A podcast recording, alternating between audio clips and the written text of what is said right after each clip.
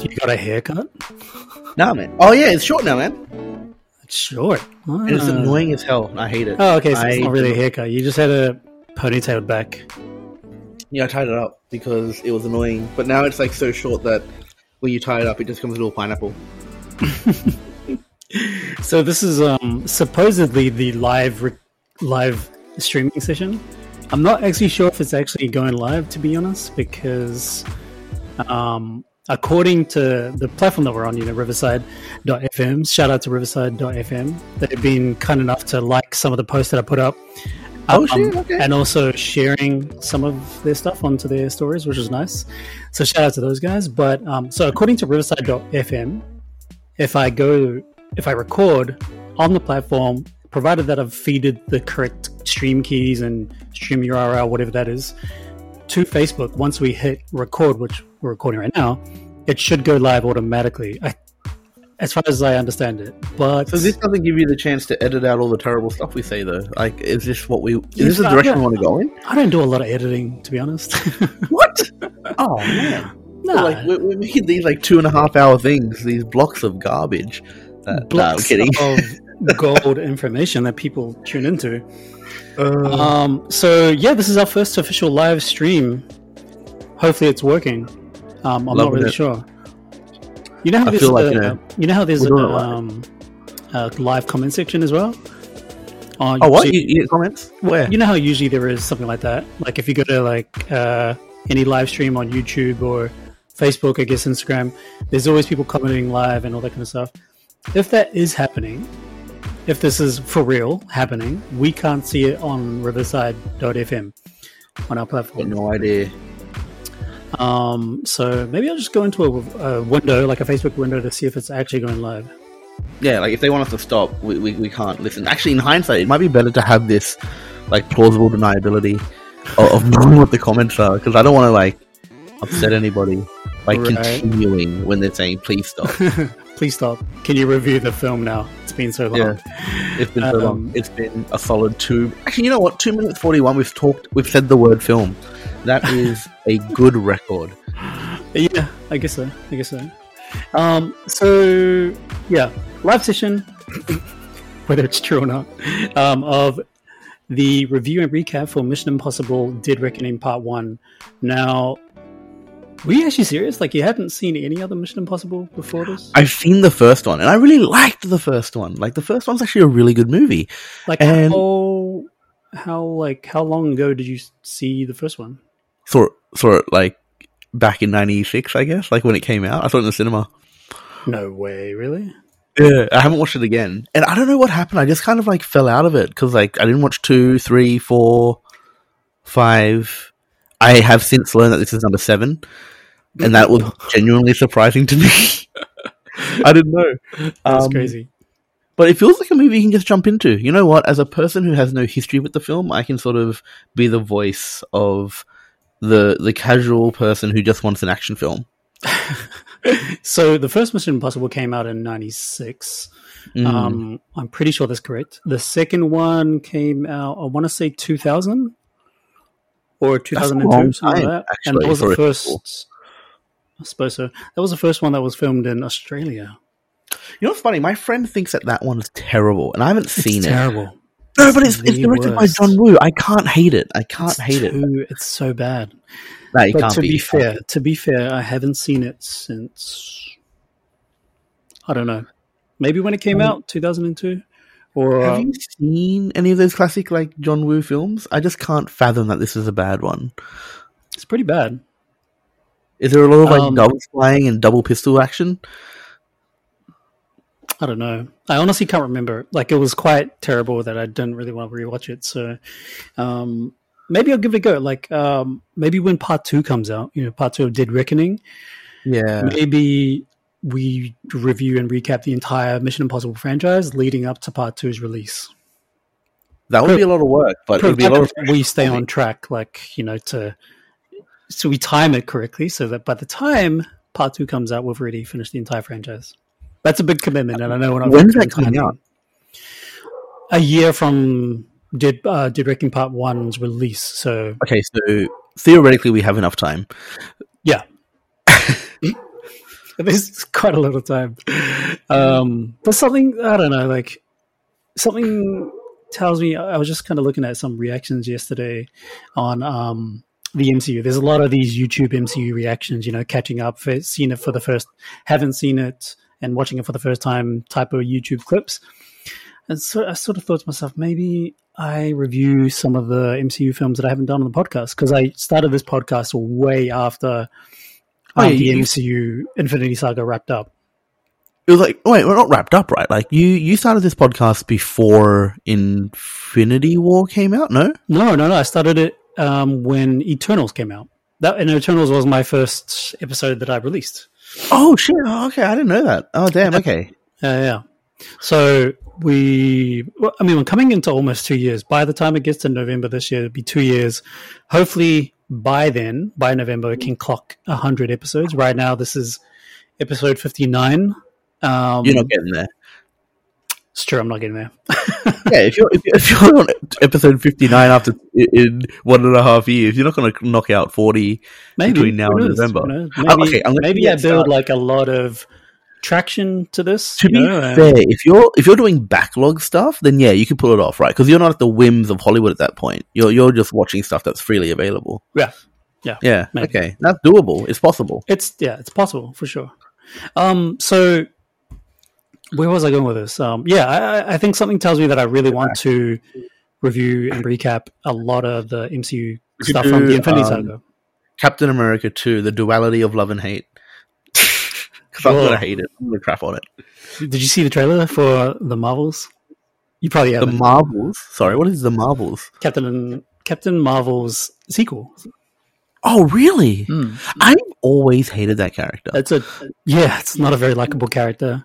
She's also So she's not actually not likable. It's just more the fact that like, okay, this is one thing. This is funny because I just watched um Endgame. I was I've been doing this marathon sort of off camera, which actually, in hindsight, was probably not a great use of time if you're going to go through a whole thing. But um, I just hate the fact that like she's this person who's just ridiculously powerful, right? I remember you and- saying you're a Superman hater. I am a Superman hater, but like they kind of I don't know why they and this maybe there's some sort of lore aspect to this, but like they write her in in order to just kind of write her out again. Like she's just like, oh, there's other planets, and then she and and that's a fair that's a fair statement, right? There's other planets, but I just don't understand. I why mean, it's a fair statement, but I see what you mean. Like, it's a little bit of a, um, it's an easy scapegoat for a character like that. It's like, how can you write something interesting and keep the cha- character complex and have some kind of, uh, she just it she just didn't do a lot. So I just No. got the feeling that like what she doesn't do a lot it in Endgame, and there's a, I would say, like a fair, justifiable reason for her not being in Endgame. Um, like the way the Russos explain it. thing. Yeah. Like there's other Yeah, planets. it's reasonable. It's reasonable. Yeah.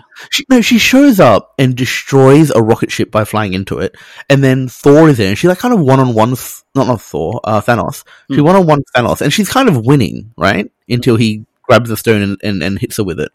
so it just makes you have these thoughts of like, well, who are these guys? These guys suck. We Right. just need her. Yeah, yeah, yeah. That's fair. Um, so yeah, the the Marvel trailer, you're probably not gonna like it. It looks corny as hell. Um, oh no, I love corny. I'll take that. it looks cheesy. It looks like a Yep. kids movie. I remember I saw somebody in the comments because they had some promo material just before um, the release of the trailer. You know, they do these kind of like 15 second stories, like Instagram story promos.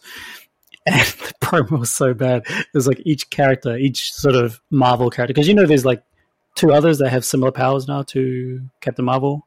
I was not aware of this. No, Okay, not not similar powers, but they have powers that are derived, I think, from the Tesseract or something along the lines. Anyway, because there's Miss Marvel, right? That the TV series, the Disney Plus the young one. Yeah. Yeah. So she's in this sequel to Captain Marvel called The Marvels. Yeah. And she has a different set of powers that I think derive from the same concept. Not entirely sure. I think they're going to unfold a little bit more of that detail in the Marvels. And then there's um, Monica Rambeau, who was the daughter, you know, the young girl in the first Captain Marvel movie, who is now older. No, I don't recall that either. You remember there was a daughter in the Captain Marvel movie Um, whose daughter? of Monica? Is it Monica Rambeau or something Rambeau? Uh, like her friend? No. Yeah, her Uh, friend, her friend who was like she was a pilot with in the Air Yeah. Force. Has a she has daughter. a daughter.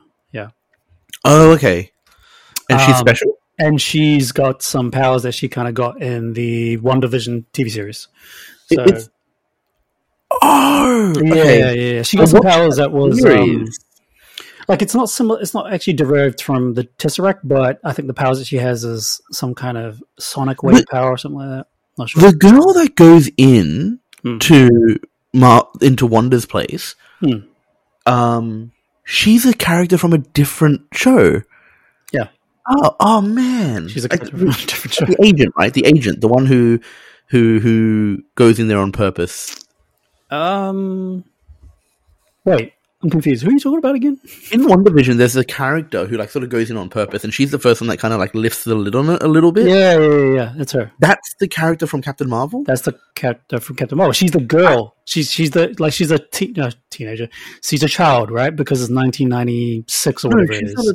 isn't she like a like an agent, like a middle aged person at this point? No, in the in the first Captain Marvel movie, Yeah, it's she's the a true daughter. girl. It's the girl. It's the daughter. And in in in WandaVision, She's older because and she's later. like a, a a decorated person. Yeah. Didn't she not get decorated. It's her mom that's decorated because her mom's like Okay. dead at that point. Um, so she's trying to, I guess, live the legacy of her mom, being a part of like an agent, a Monica Rambeau, Monica Rambeau. Yeah, the daughter of Maria Rambeau? And Maria Rambeau is is the older one who's the friend of Captain Marvel. oh my god! Mm. I did not put that together at all. I just thought that this was a net new character. No, no, no. So, so it's the daughter, right? Um, and she's got these new powers, and all three of them they meet in the Marvels, which is the sequel to Captain Marvel. Is there, is there an in universe explanation for the name Captain Marvel? Mm, yeah, it's. I think it's got something to do with um, Because uh, Marvel is the name of the comic books, right? It's the name of the franchise, yeah. Um, Yeah, I think it's got something to do with like having influence from the Captain. There was a Captain Marvel in the DC comics who is now called Shazam. Shazam. Um, I think it was inspired by that, and there was maybe a I don't know, like a legal battle between the two characters. No, no, then- I'm talking in universe. Like you know, Thor. He's like that's the dude's name. Captain America. He's the captain of of America. Whereas like the Black Widow is like that's a cool code name. Like you know, like, I'm Yeah. Captain Marvel in this universe. Marvel Oh, comics. Do you remember from the first movie, No, not at all. Captain Marvel movie? So remember, like all the all the pilots, all the Air Force pilots, they all have call signs, Oh, is her one Marvel? and her one's Marvel. Yeah. oh, okay, cool. Hmm. Okay, that, that That's the, out. that's the movie. That's the MCU interpretation. I don't think that's not the comic interpretation. That's just No, the no, way the I- movie I- likes to do it Evidently, have blanked on this film. And when okay, so just to be clear, for when a I said good reason, I- I guess. Yeah, yeah. Like when I because when I was doing this, um, what's the term? Like this run through, this this binge. Hmm. Um, I've been skipping things I don't like. So I skipped Captain Marvel. I skipped Thor two. I skipped a lot. Well, um, spe- sk- speaking of skipping, we should probably skip to the review. Okay, the let's do that. Um, there's probably some viewers, you know, eagerly waiting to hear about our review for Mission Impossible: Dead Reckoning Part Uno. Um, Mm. So this movie is directed by Christopher McQuarrie. Um, this is his second Mission Impossible film. He directed um, Fallout, um, which you haven't seen. I've seen it. I know you haven't seen it, but I've seen that. Um, and he's going to go on to direct um, part two as well. Uh, so we've got returning cast members. Obviously, Tom Cruise, who's coming back to reprise his role as Ethan Hunt. We have a Mm. brand new cast member, Hayley Atwell. I love Hayley Atwell, by the way. She's um, Captain America's In this or in everything. fiance. Oh, I just like her Oh, as um as Peggy Carter. Yeah, Oh, okay. Yeah, she's, she's good great at as yeah, she's great at Carter. She's also in the Agents of Shield, Shield um, TV series. Um, she plays a character called Grace. We've got Ving Rhames who comes back as uh, Luther Stickell, and I think this is he's been in every single Mission Impossible movie. I think he's, Yeah, I think I he's like one of the very few characters that has been in every single one. I'm pretty sure. Um, at least I'm like 99% sure. Simon Pegg comes back for his sixth uh, appearance as Wait, Benji? six. So he was in the second one. no, he was in the third one. Oh, okay. Because I was actually wondering, like, oh, Simon Pegg's in this. I was actually like, you know, happy. Yeah, I didn't realize he'd been in like nearly all of them. yeah, nearly all of them. Yeah, he started from Mission Impossible Three, which was directed by J.J. Abrams, and he got that. Fun fact: he got that role because he was in Star Trek. Oh, he's like a fun guy to work with. Yeah, I saw an interview about it, and some people was like, "Yeah, he was real casual. He just texted me. He was like, "Hey, thank you for your hard work on Star Trek. Um, do you want to be in Mission Impossible?" He was like, "Sure." And it's like a pretty big role too. yeah, it's a pretty big role. Um, and his role kind of developed over the uh, Mission Impossible films, which is quite cool. He's actually one of my favorite characters in the whole franchise. Oh, yeah, nice. Um, we've got Rebecca Ferguson, who's coming back to reprise her role as Ilsa Faust. Um, Vanessa Kirby, the White Widow, she's also coming back. This is her second, maybe no, her third Mission Impossible film. Um, Esai Morales plays Gabriel, who was in the. F- he wasn't in the first one, but you know how there's that flashback on trying Yeah. to figure out who this Gabriel character is. He's actually never been in the franchise. It's, it's something that kind of shoehorned in there to show that there is there is like a past with Ethan Hawke, uh, Ethan Hawke, Yeah. Ethan Hunt, and this guy Gabriel. I make that mistake all the time, by the way. Ethan, Ethan Hawke. It's Ethan Hawke. Um, we have uh, newcomer Pom Klementieff, who plays Paris. You know, she's famously Antenna Girl from the MCU, Guardians of the Galaxy. her as Antenna Girl. Antenna Girl. She's always going to have that nickname now, Antenna Girl. Oh yeah, Uh, nice. we have Henry Kr- Krzerny, who's Czerny, playing yeah. Kittredge. Um, Shea Whigham plays Briggs. And then finally, we have Greg Tarzan Davis, who plays Degas. Um, and I have a theory about this character, by the way, Degas. I don't know if you remember who that is. Um, Degas the um, he's the guy that has a little bit of a um, moral indifference to his um, yeah, the sec- partner, Briggs. second in command to like the, the guy who questions whether Ethan Hunt is doing the right thing. Yeah, he's questioning whether he's doing the right thing or whether yeah, whether he's actually on the on the good side. And Briggs Yeah. is like, you know, he's like the cold cop, and he's like, no, no, no, this guy's bad. We need to take him down. Even Briggs doesn't really like. He kind of has that too, right? You kind of feel it. Kind of, but you see it more in Degas. And so my theory, which I want to get into when we get into the recap, um, I'll unfold what that theory is. I think I'm going to be right about this as well. Let's do it. Uh, with a runtime of two hours and 43 minutes, this is the longest Mission Impossible film.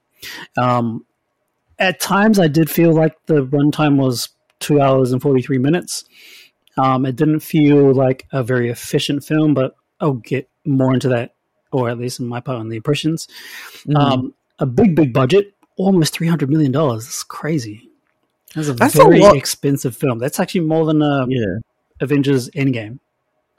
I feel like because, and I'm gonna make this up, so you know I could be wrong. I feel like there's not a lot of CGI, and when you don't use CGI, it's more expensive. That's my theory. Yeah, true.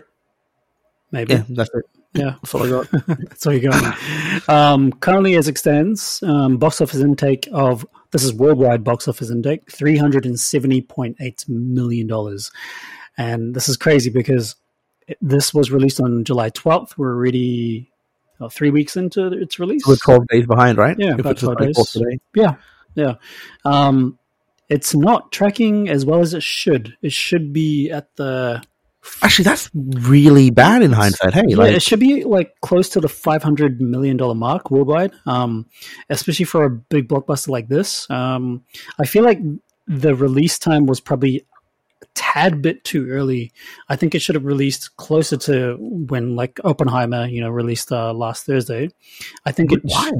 I- you'd be competing with Barbie, Oppenheimer. yeah, but the thing is, like, it's school holidays. So these guys were like two weeks shy of school holidays.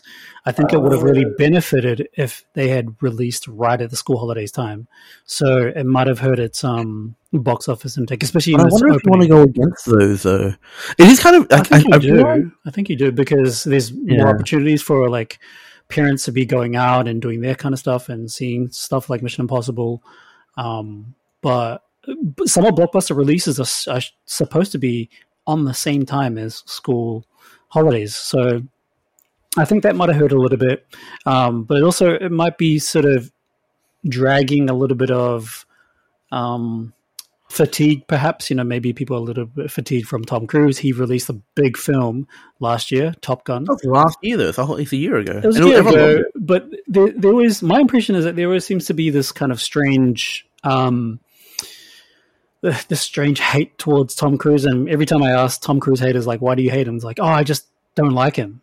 Is it the Scientology thing that people hate about it? I don't think it is. I don't think that ever really comes up in the conversation. I think it's quite separate to what people people's opinion is for Scientology.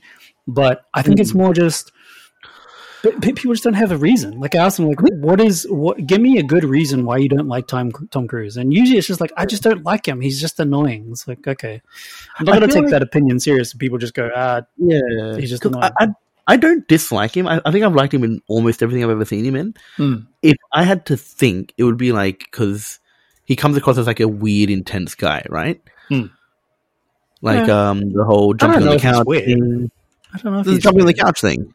Yeah, sure, but like, which I don't even think it's that big a deal. I've right? jumped on but the couch like, when I was a kid. really? Oh, well, yeah, but he was he was an old dude. Yeah, but but if I was excited about something in my adult years, I'd jump on the couch as well. I don't think that's an odd thing. I don't even know what the context yeah, of the jumping on the couch thing is either.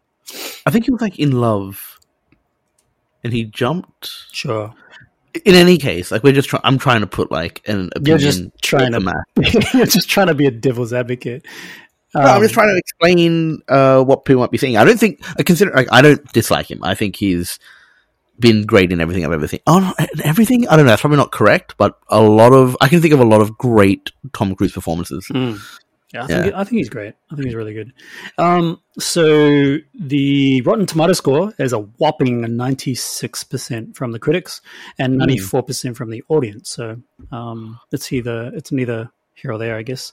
It's right about the it's same. It's actually kind of funny with Rotten Tomatoes, right? I've actually started to think about this, and I'm not sure if I'm correct or if my thought has any merit. I don't know if this is now the time to share it, but I'm going to do it anyway. Um, do you find it weirdly inaccurate that Rotten Tomatoes doesn't track scores; it tracks uh, just overall opinion, right? Like, so mm. the 94%, that means 94% of critics had a positive view towards this film. Mm-hmm. That's right, yeah? Yep. Which means if 94% of critics gave this film a 6 out of 10, it would still be 94%. Um, I don't think it has a. I think there's an aggregate scoring to it. Um, so I think the aggregate scoring is based on s- some kind of average across those individual ratings. But um, isn't Rotten Tomatoes like just literally fresh or or, or bust or whatever? Like yeah, like yeah, but, binary. But, but that yeah, it's. I, well, I think it is binary, but but the binary part the binary calculation, I would assume, is some kind of aggregate system. Who knows what the aggregate system is? I'm just led to believe that it's um, it it's trying to average out every single score in some way. Um, but the the, only, the the only thing that's annoying about Rotten Tomatoes, the system, is that it, it the fact that it's binary. It's like fresh or rotten. So if it's like if the vast majority of them said six out of ten, like ninety six percent, and say six out of ten, yeah, it'll be a rotten. it'll be a rotten. Yeah, yeah, because I think it's like sixty and below. Um, okay, well, let's say six point five out of ten, just for the sake of argument. Yeah, what I'm trying to say, fresh, like like anything that's above sixty is fresh, or maybe fifty. I think it's sixty though. Yeah, okay, because yeah. I wasn't aware of like there being like like a, a, formula involved. My understanding was that it was purely like just yes or no, yes or no, yes or no, and it's a percentage of who says yes. I mean, it, essentially, it is a yes or no kind of thing, but um, I would like to believe that there is some kind of average aggregate to it. I don't yeah, know how that works out, but I was just going to say, like, I would, it would make me distrust Rotten Tomatoes a little bit because it, it kind of over indexes on family friendly slash mass friendly films, yeah. right? Yeah. Rather than anything that's truly, I'm not, I'm not going to say artistic, but truly like just like, like a great film who might be divisive would not fare as well as say Avengers. And yeah. I think that's, that's potentially inaccurate. But um, anyway, yeah. Okay, so the just a little bit on the plot, the synopsis for Mission Impossible: Dead Reckoning Part One. Ethan Hunt and his IMF IMF is Impossible Mission Force. For those you don't know what IMF is, uh, team must track down a dangerous weapon before it falls into the wrong hands. Um, pretty thin story, I guess. I mean, plot. I, I got that from the most updated IMDb, which, um, um, yeah, I guess it's straightforward. The consensus for this on Rotten Tomatoes is that with a world threatening Uh, stakes and epic set pieces to match the massive title. Mission Impossible: Dead Reckoning Part One proves that uh, proves this is still a franchise you could choose to accept. Um, I'd, I'd, I'd agree with that. I think. I mean, that was a pretty vague statement. it's a film that you can choose to accept. Uh, yeah, because like like obviously it's trying low to bar. it's it, well, it's trying to Oh, it's trying to make fun of the whole mission. of the whole mission thing because that's what he does. That's what Ethan Hunt does. But yeah, then yeah, yeah, right. but then the irony is that um he accepts the mission whether the mission fails or not. So Yeah, sorry. Uh, like, in hindsight, like I was just thinking about it as words. I'm like, well, that's a really low bar. It's a movie you can choose to yeah, accept. I don't think that was the correct consensus to use for pun. something that's like ninety six percent. I missed it. I missed it. It No, was- no, no, but like it's kind of true though. Like for ninety six percent, they chose that the consensus is going to be there's a franchise you choose to accept. It's like, well, he it, he accepts like missions that he fails as well. So this Does he? could, yeah, This particular. I mean, no, but you accept it to to start the job. It doesn't imply that you must finish it successfully. I guess this implies that the film you don't have to successfully finish. You just accept it. But like, I guess interesting. Um, the impossible, impossible, mission force, right? Impossible mission force. That's the name from the first one, right? Because that's a terrible name. I feel like that's a terrible name, and they've just been stuck with it because of like some writing decision twenty years ago. Impossible mission. Force, yeah. Like, Yeah, what's this? We are the Impossible Mission Force. We're I- here I for th- Impossible Mission. yeah. Maybe it's got something to do with um, just not wanting to call the the company Mission Impossible because it might be a little bit too on the nose. But then it, doesn't actually improve itself when it's It's called not Mission that off the nose. Impossible Mission. Yeah, I thought it was a little bit odd eh, when I first watched Mission Impossible. I was like, did they seriously call? That's the first one, right? Like they call it that in the first one. I actually don't recall. Yeah, I think so. It- yeah. It just feels like yeah. That means he's been in this fourth for a long time. because you know this is like the essentially it's kind of like the rivalry to um, James Bond films, like 007 films, because the makes- agents, the agency that they have in Mission in James Bond is, which is also in the Mission Impossible franchise, is uh, MI6. yeah. This this reminds me of like I actually had a like overall consensus. I guess like it felt like James Bond slash Fast and the Furious type of film, like slash spies. Like it's one of those films which is kind of like the Pierce Brosnan era of of James Bond. Yeah, where a lot of really cool gadgets and there's lots of fun stuff. Um, and it's like kind of just a romp versus like the Daniel Craig, like super serious, just mainly guns era. yeah, that's right, exactly. Um, all right, so real quick, some impressions, key highlights, lowlights, performances, direction, all that, all that Last stuff. time I went first, so you should go first. I should go first. Yeah, yeah. Okay.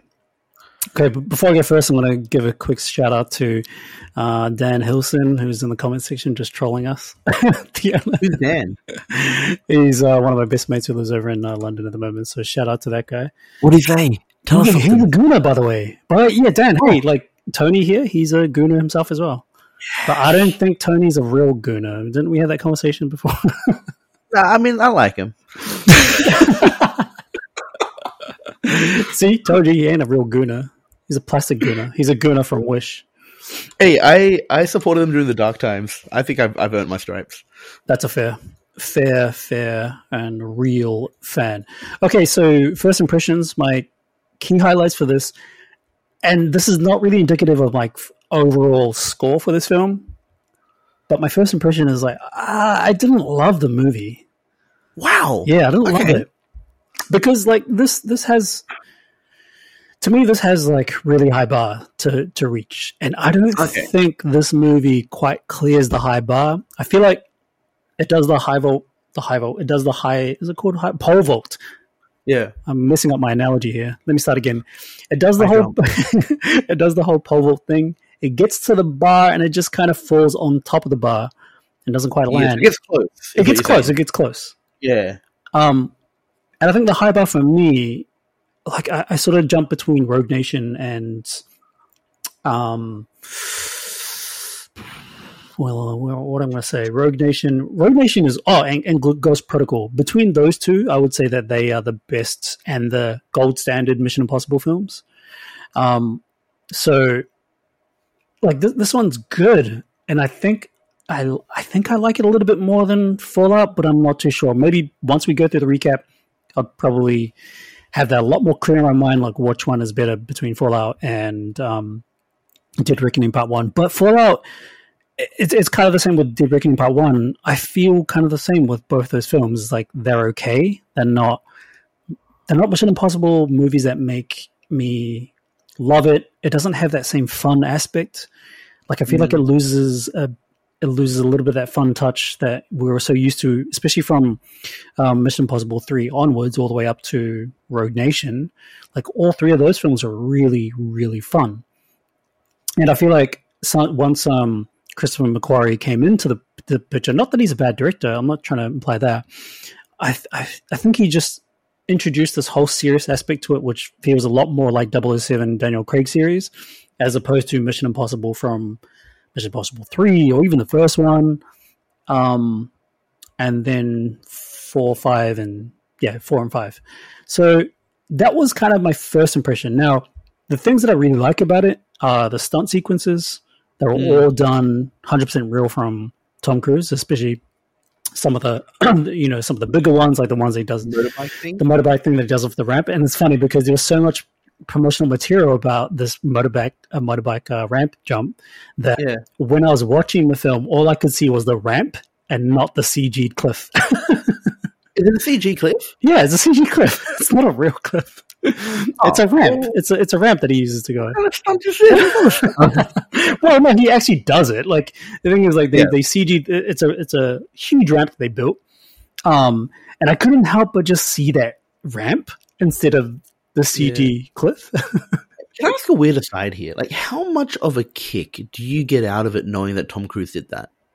Like, how much how of much a kick do I get out of it? Like, how much enjoyment you think I get out of it? Yeah, yeah. Like, like, um, I think for this particular movie, if they had just calmed down the promotional material around that stunt, I think I would have appreciated it a lot more. Like, once it happens, I'm kind of like, okay, it's cool. Like it, it, it, should have a lot more impact than it does, and, and I think it's because we were so immersed in the promo. You know, there was all this like yeah. BTS BTS stuff about it. You know, behind I the scenes, all that stuff as well, and like yeah, it was just it was it was flooded. Like the so, their socials, like even Paramount Pictures socials were flooded with it, and I was kind of like watching all of them. I was like, "Oh, this is really impressive. Good on him!" And it was the most challenging thing, not the most challenging, but this was the new challenge for him. He's never done anything like this before, so I appreciate it on that level, but I think if they just had toned down that promotional material, it would have been way better, and I think there would have been a lot more impact behind it. Yeah, like personally for me, I don't think it does anything for the film. Like I think it's like cool for Tom, like good on you, Tom. Mm. Um, but at the same time, I wouldn't think any less of you if you didn't do it. Like, yeah, it doesn't well, bother me. I don't. I don't think that's what they're trying to do either. But um, yeah, it was kind of it was kind of cool, but I, I, feel like I should have loved that scene a lot more. Um, yeah. The train sequences at the end or towards the end were pretty hype. I, I kind of like those. Um, I do like the introduction of Hayley Atwell. I think she's a great addition to Mission Impossible. She feels like she fits in well, and I want to. Obviously, we're going to see her in part two. Um, but I, like, I, I, think her being a part of these kind of big scale action films is really fun. Um, the mm. writing in this seems um, seems like and and and again, this is like a problem with seeing behind the scenes. Uh, because I knew this going into the film, and I think it influenced my viewing a little bit. Is that the writing for this seems so paper thin? Oh man, okay, cool. Like, I'm, I'm happy you did that. Yeah, super paper thin. And I had watched an interview with uh, Christopher McQuarrie and uh, Tom Cruise, you know, side by side, where they were talking about how they did ad hoc um, scripting you know, so oh, they'll film and they won't really have a script. They'll just kind of roll with what the characters would naturally say in those sequences. And I'm kind of like, oh my god, no, the one about what? Yeah, like the one like when I was watching the film, I was like, man, why does the script feel so bland? Like it feels so flat and like there's not a lot of energy or like he, like this the dialogue between some of the characters didn't seem like the stakes were very high. I was just i was kind of like a little bit lost. And then when i saw the interview i was like oh gosh that really impacts the quality of the film. Well they're trying to like like a like a rick and morty um television episode but in a film. Maybe. I'm not familiar with Rick and Morty that much, so I can't really quote. Uh, there's apparently some episodes where they just watch TV for 20 minutes and the entire thing is entirely improv. Right. Um, I think that's kind of what they did here. I don't know if they did it for every single dialogue sequences, but it, but again, like I saw Simon Pegg in his interview, and he said he kind of did some, the same thing as well. They showed up one day, and um, Chris didn't have a script for them, and they were like, "Oh, just just just go with it. Like you know, we don't have a script. This is the scene that we've written out, and we'll see how your characters uh, adapt to it." Mm. So I think that kind of hurts it a little bit. Um, CG is great in this. Uh, whatever I don't know what CG, CG is. Hmm? Well, what parts of CG? I can't Um, even tell. like all the car chase sequences, like a lot of that CG, especially when You they're going through a yeah, they they're going through like a swarm of cars. They're all CG. Um, oh, I wasn't aware of that. Okay, the CG is great. I couldn't even tell. yeah. The train sequences, you know, a lot of that CG, um, but Oh. that that gets a little bit sort of fake and boring. It kind of looks a little bit. Why is the budget so high? yeah, There's a lot of CG. Why is the budget so high? when it's to all the actors. Yeah. Um, yeah, so that was kind of like my my my first sort of takeaway, and I think the direction is fine. Like it's it's no different to what we get from Chris Chris McQuarrie in Fallout. I think it's um as lit.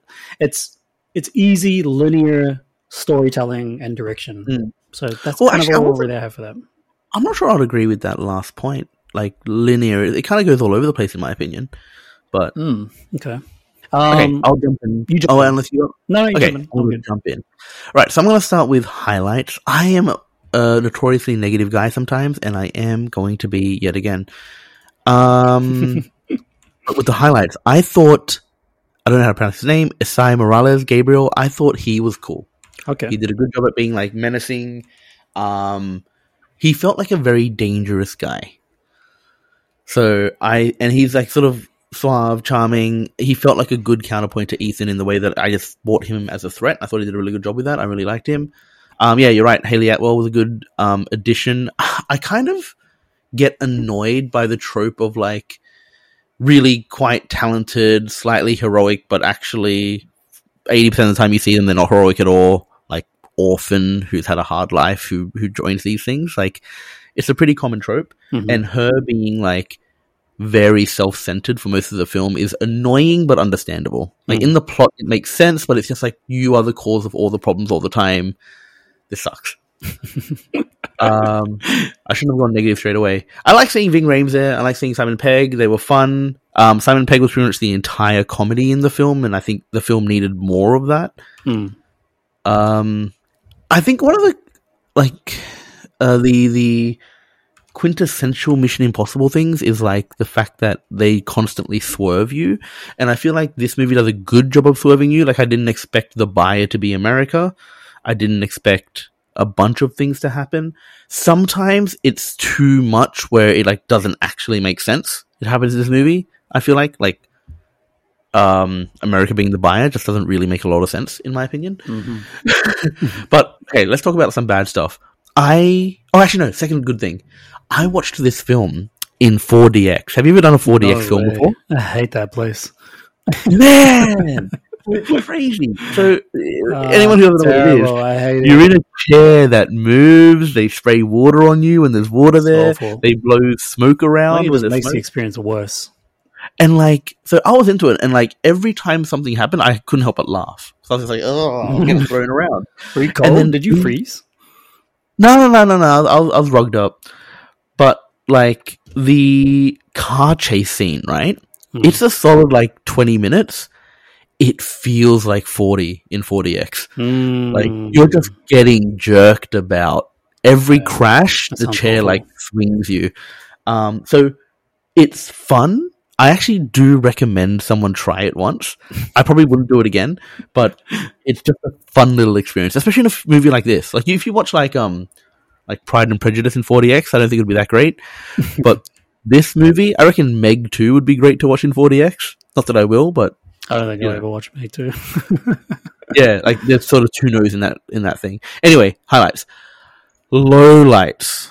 Um, oh, it sounds like there's a lot. I mean, it's not it's not crazy. I just felt like the general premise was kind of silly. This concept of like the entity and it sees the future.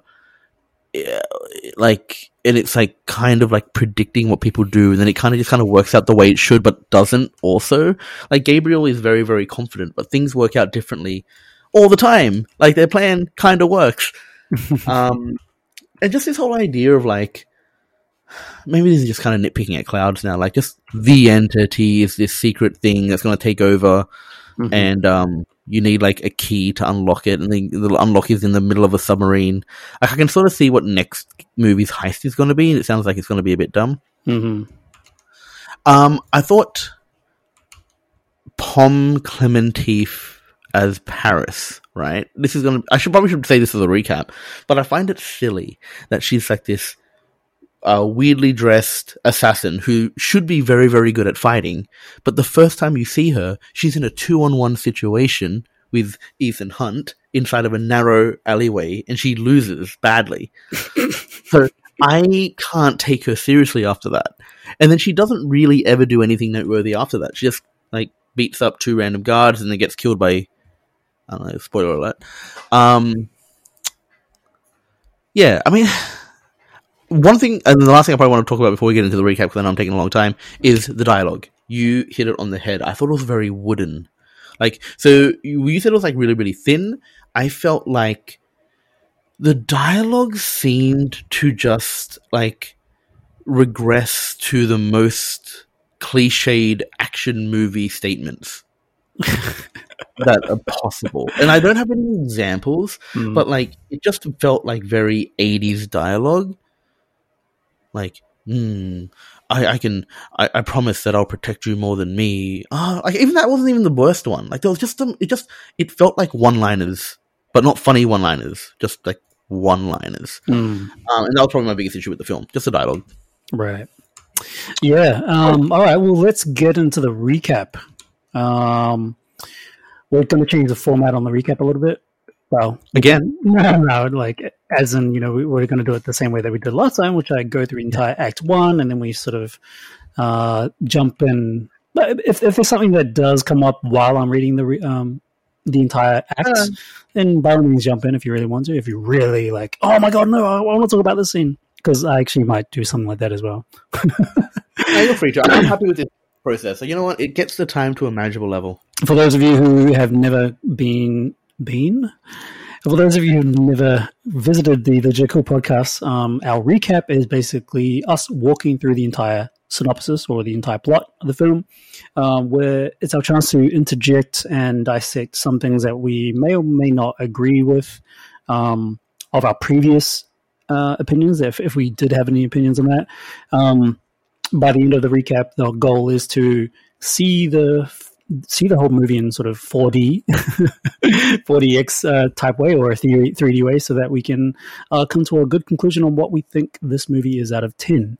So, starting off with Act One, I'm just going to do our awesome transition here. Do it. Oof. So nice. Such a good transition.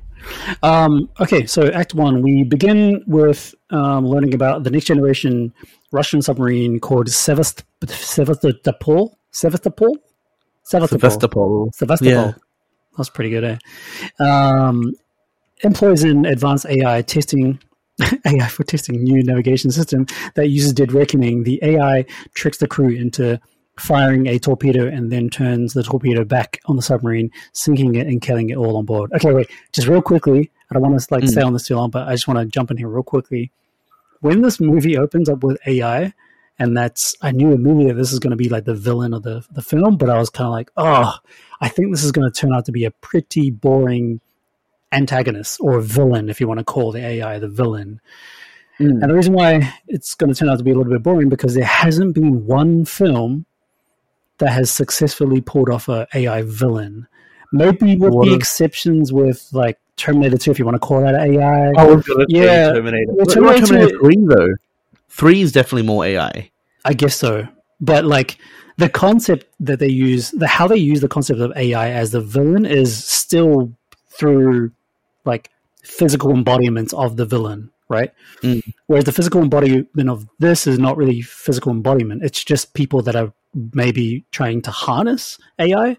Um, Yeah. But AI itself is supposed to be the glooming enemy. At least that's kind of the impression that I get from this. Is like by the end of it, you're supposed to think that AI is the real threat um, that's going to take down the world, and I just don't feel like it's a real threat at all. I actually don't feel like any of the stakes that they introduced with this, with AI being the main thing, doesn't feel Mm. threatening at all. And I think it's because they just don't know how to handle AI as a villain.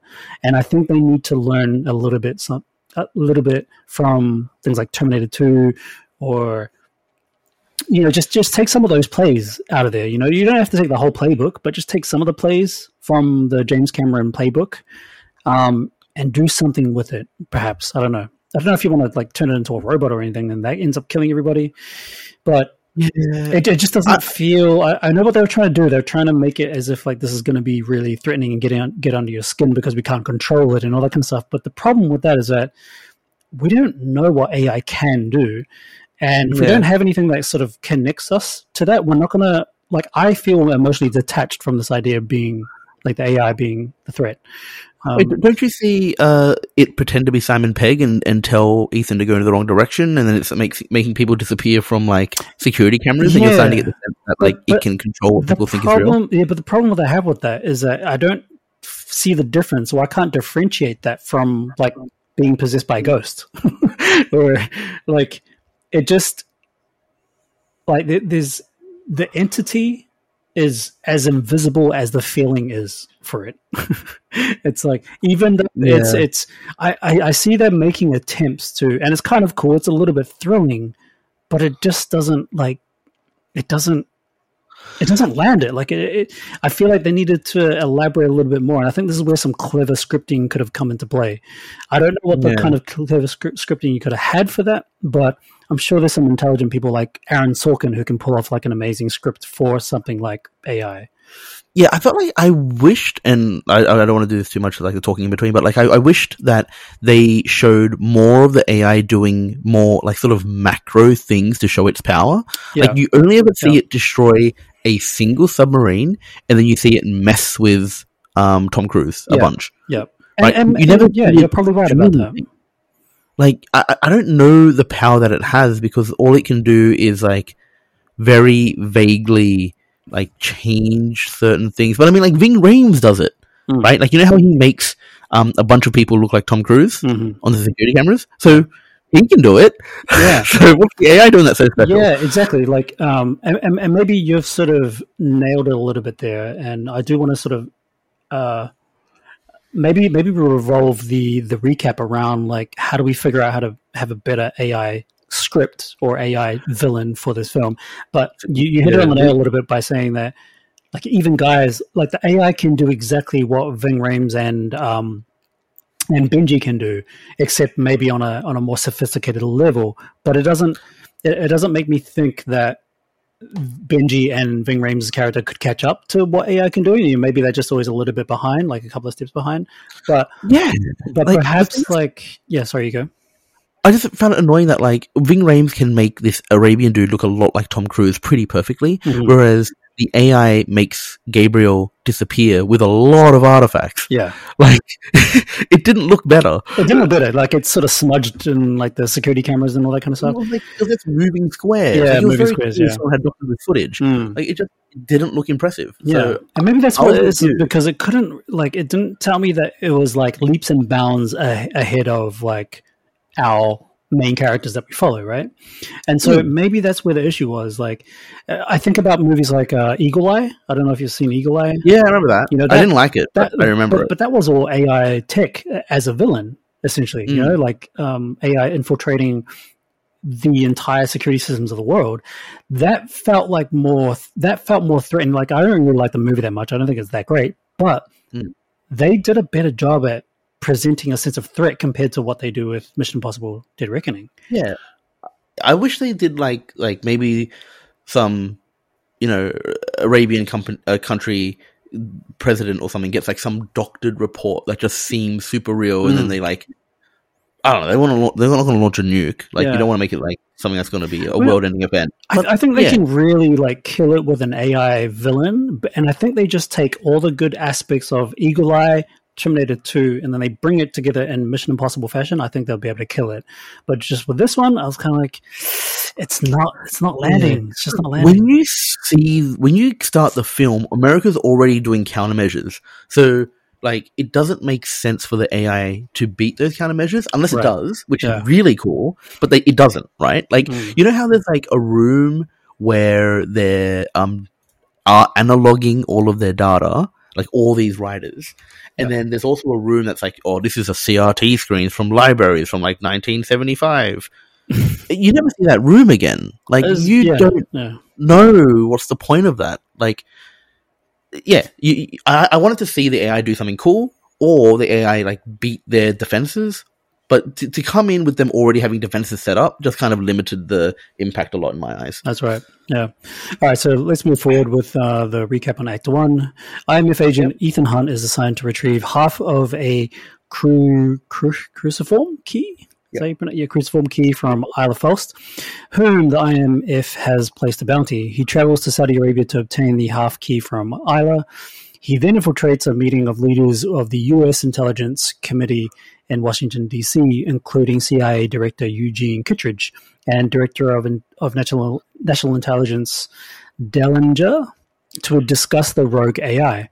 Calling it the entity, they recount how it has achieved uh, sentience and infiltrated the major defense. Oh man, I got a lot to say about this, by the way. Um, but I'm just gonna, I'm just Yeah. going to keep going. You should stop at the end of every paragraph. yeah, true.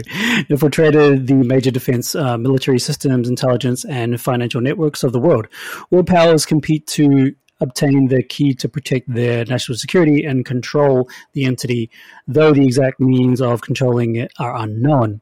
Believing the entity poses too great a threat to humanity, Ethan seeks, it, uh, seeks to destroy it.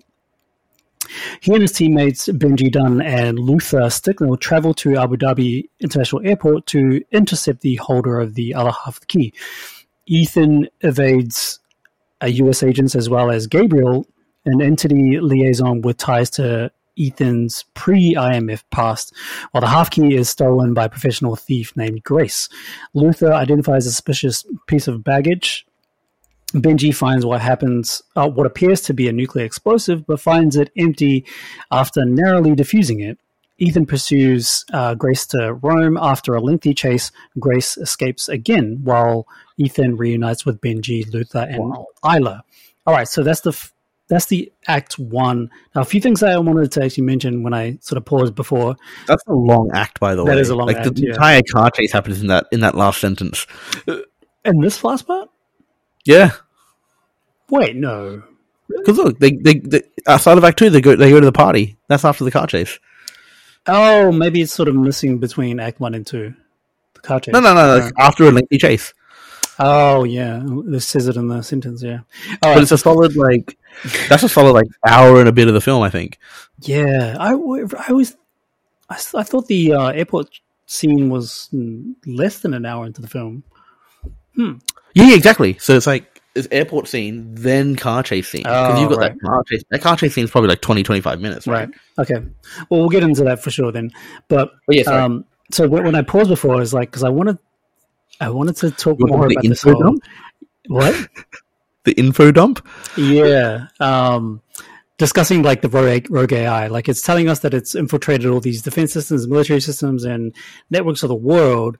This is this is where that problem is. Like, okay, I think it does tell us that it's doing all this infiltration. It's built sentience. Like, explain how it's built its sentience. Like, for some reason, it's just managed to build sentience. We don't know how, and we're just su- supposed to accept that it's become a sentient like entity And or I something. You you find it out in the end, but it's a pretty hokey statement, I think. And and like just so really, that- what is I it? mean- What's their explanation? So- at the end? Yeah, so I think apparently they put the um, AI into the submarine, right? Okay. The Russian sub, and the Russian sub had like some tech in there, and so the Russian sub tech and the American AI tech got together and made the sentient AI, which then decided to destroy the sub. And that's why, because I had to, I was asking my friend after this, I'm like, it doesn't make sense. Like, if the AI's, if, if the Americans created the AI, why is the source code in the sub?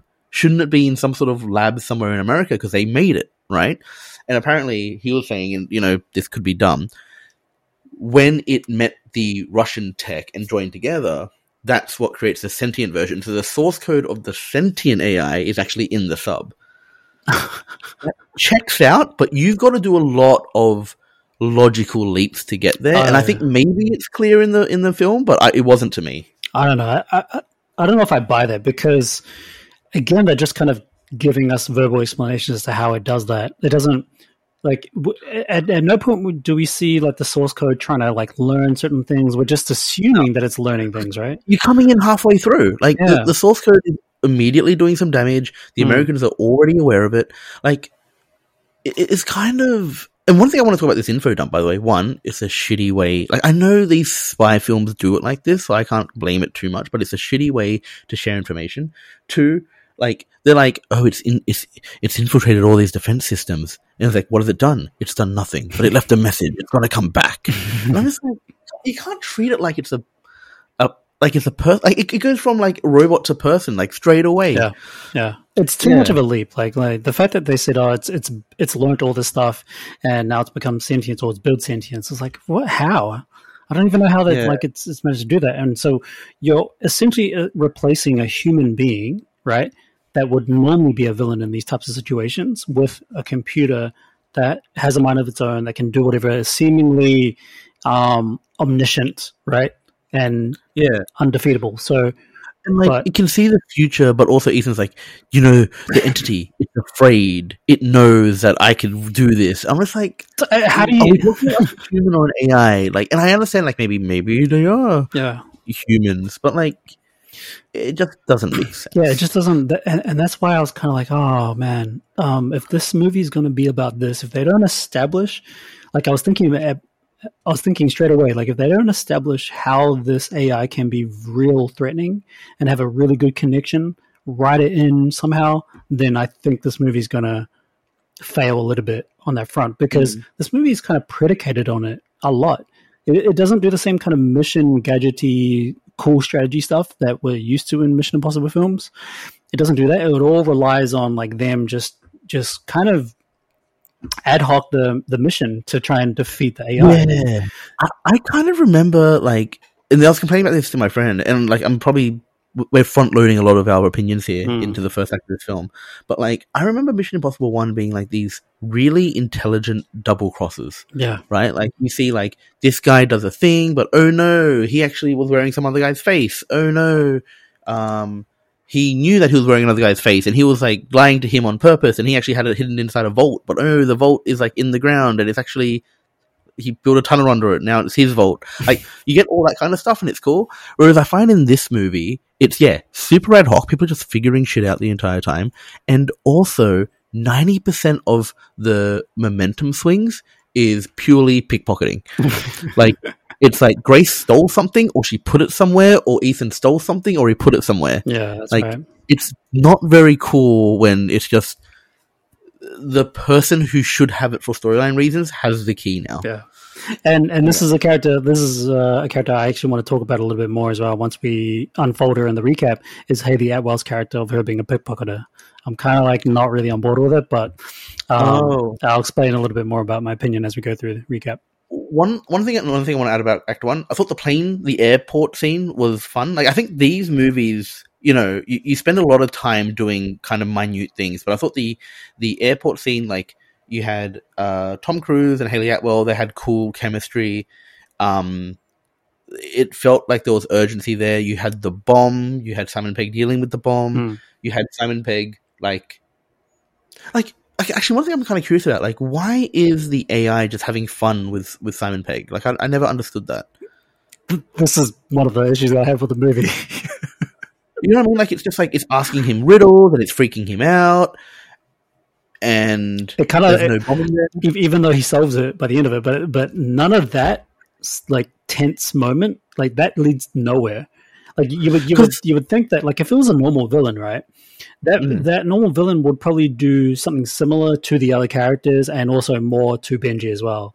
Uh, and Benji Yeah. Benji is the only one that's kind of a talking pole for the kind of threat that the AI is because he says, "Oh, the, the AI knows me, like it, it knows these things about me, blah blah blah." And he kind of carries that dialogue with him a little bit throughout the film um, to kind of remind you that the AI can do that kind of stuff, but it doesn't act on it. It just talks about it through kind of poor dialogue. And I feel like Luther says the point like this is a psycho test, like a psychometric test, that the AI can learn more about you. Mm. And I'm like, cool, you should do something with this knowledge AI, but it It doesn't. doesn't. It, doesn't. it literally just does that one scene, which is kind of cool. Like, and, and, and I agree with you. This airport scene is actually probably my favorite scene in the entire movie because Yeah, easily. there's there's good culmination that happens there. There's a lot of tense moments between all the main characters, and all the characters in the film are all in that one sequence. That's the only scene that we see all of them together, like including the bad guys, and obviously the AI thing. It's the most entertaining, and it's also the most Mission Impossible scene that we've had in the entire film. Like, I don't know, like what you said, we're front loading in this one act, but maybe it deserves it because I feel like the airport scene is the most Mission Impossible stuff we have. everything else just everything else Yeah. just kind of feels. I hate to say it, but like James Bondy. I don't think James Bond is a bad. It's not a bad thing, but the thing is, like, like that they're two competing rivals, like the competing rivals. They're two rivals of uh, similar franchise. That's like Yeah. you go to the like if you if you want to watch the Americans do James Bond stuff, you watch Mission Impossible. If you want to do see the British people do it, you watch 007. That's kind of like how it is. Um, even though they kind of cross paths in terms of like the organizations, but I just felt like it there wasn't enough of that Mission Impossible stuff throughout the rest. No, of I, the I agree with you. I think I think in Act One, this airport scene is like you know you got Benji doing his his thing, which is fun, and it, it's kind of fun watching like like there's, there's a lot of comedy in this scene as well, where they're trying to hide it from the Tom Cruise character. Yeah. Um, but it's like yeah, it's like just it's a pretty cerebral scene, right? Like she steals it, he loses it, he has to go find her. They find details on her.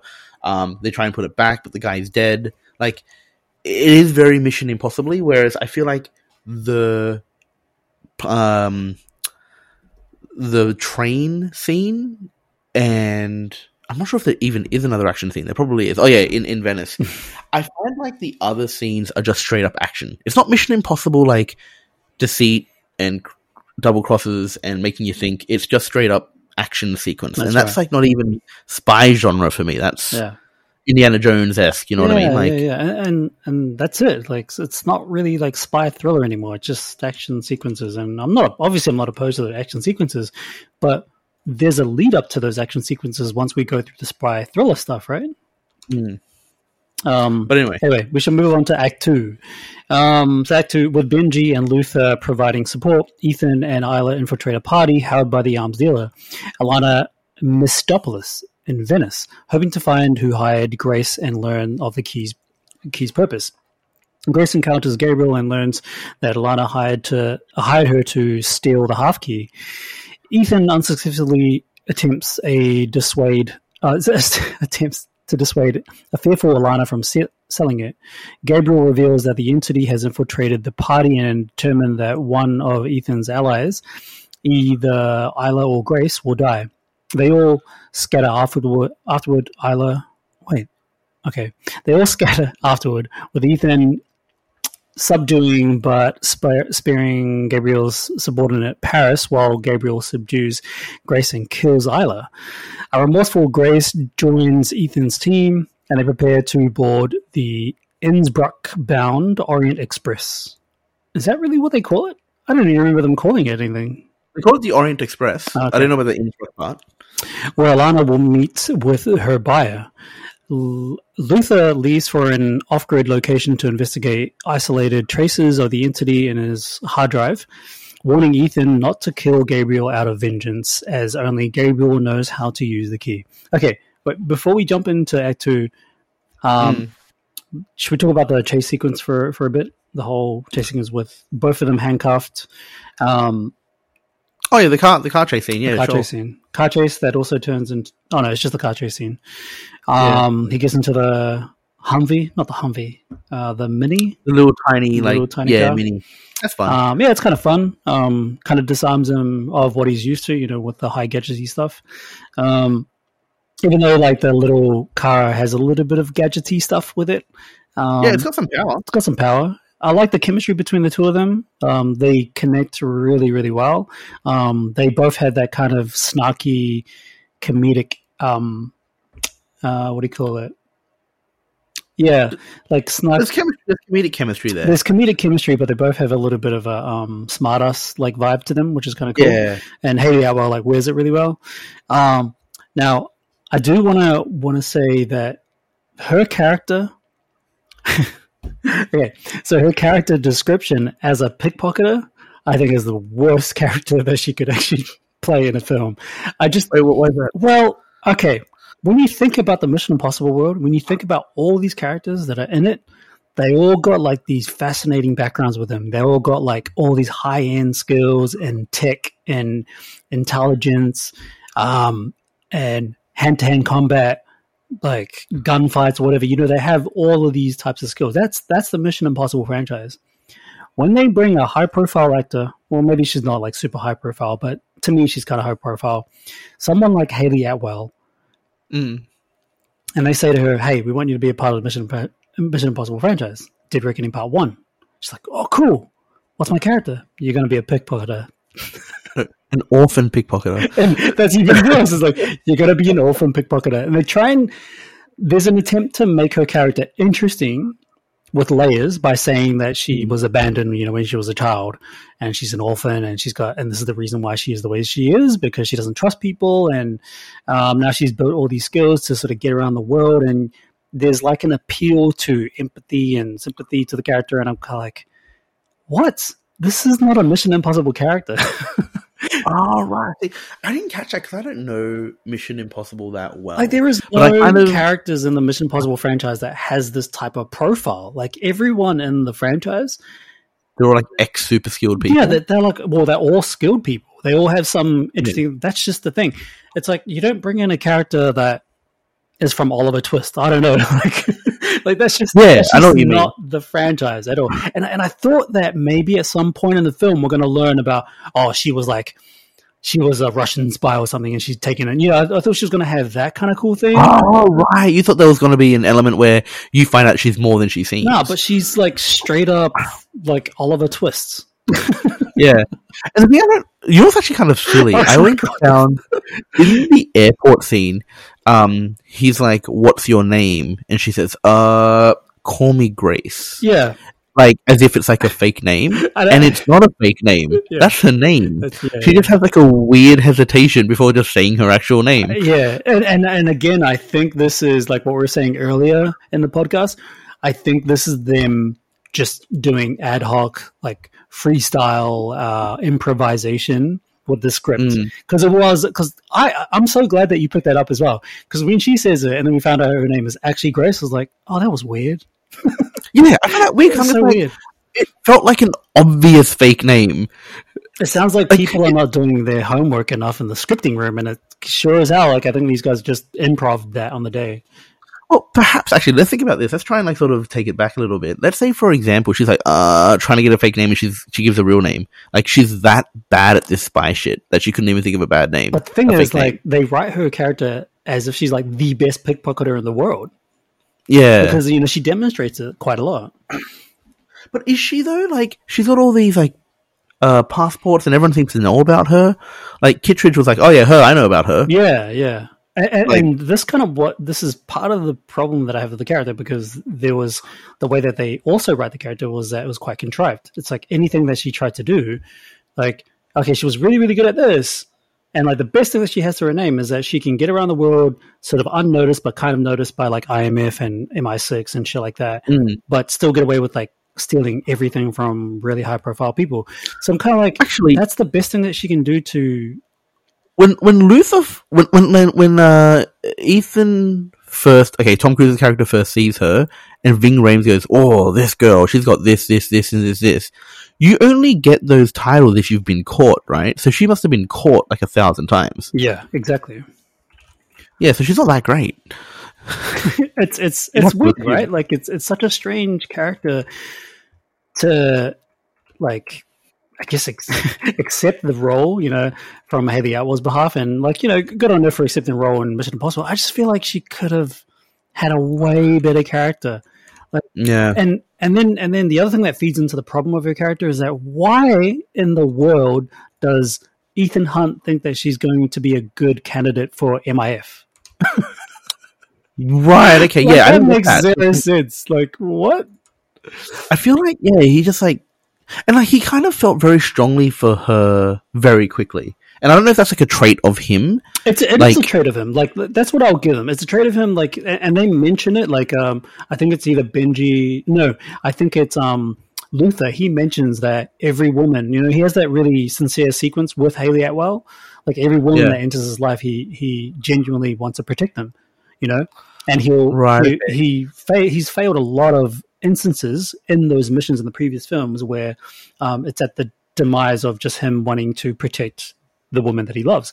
And it's a good thing that it's consistent in that respect. However, um, she's there's no credibility around the way the character is written enough for for me to, to believe that yeah IMF is going to take her serious and do something about it. And I know he's probably thinking, oh look, like you have these set of skills, we're going to Yeah. build on those skills later, and we're going to make you this awesome agent.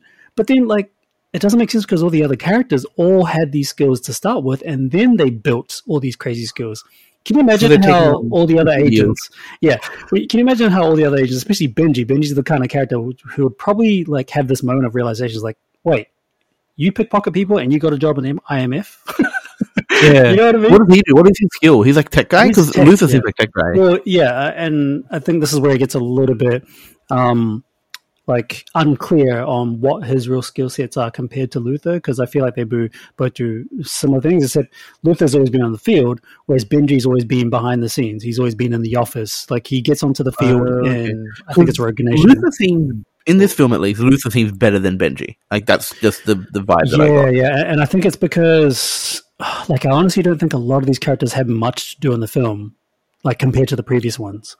Like, Yeah. this is all like Hayley Atwell's character and Tom Cruise's character. And Tom Cruise's character. Yeah, I felt like he was like the other. I, I was excited to see Simon Pegg, and he does like a couple of fun things, but he doesn't do a lot. no, he doesn't do a lot at all. Yeah. Like Luther also doesn't really do a lot, but he does more than Benji. so, And he just yeah, and then he leaves. and then he, Like, yeah, randomly. yeah, exactly. He kind of just bounces. So, I get it. Yeah, One thing I did want to talk about actually before we move off Act 2 Mhm. this pissed me off in the film. Like Ilsa is like what MI six, Yep. right? She's good at fighting. or like was You know- she? She was like X MI six, and then she keeps coming back into the game. That's her whole thing. Oh, okay. Yeah. In any case, right? If you were fighting a guy on a bridge and you had a sword and he had a knife, why are you constantly going for triangle chokes? like, it, it feels like she should know better than to constantly get in extremely close range. Yeah, I know. You know, that really. I don't know why that pisses me off. Like it shouldn't. I know it's a scripted, it's a scripted, choreographed fight scene. I get it, but why not make him do something cool to get close? That's like right. it felt like she was just giving up her advantage and then he wins, rather than he does something to force an advantage. I wanted to um, walk away from that fight scene thinking, "Wow, this guy's badass." Hmm. You don't. I, I walk away thinking, "Oh, Ilsa's an idiot." Like. yeah, it's it's it's kind of strange, and I was a little bit disappointed in how they finished her character because she's been in this franchise for I think this is the maybe the third film, yeah. potentially the fourth. I think it's the third though. But the ending to her character where she just kind of she gets stabbed, right? She just gets killed. Yeah. Like stabbed in the heart or whatever. yeah, or like a artery or some shit. Like it, it was just such a disappointing way to end that character. She has such a cool arc to her character that I felt like they just didn't have enough good ideas to end her character. Um, Hmm.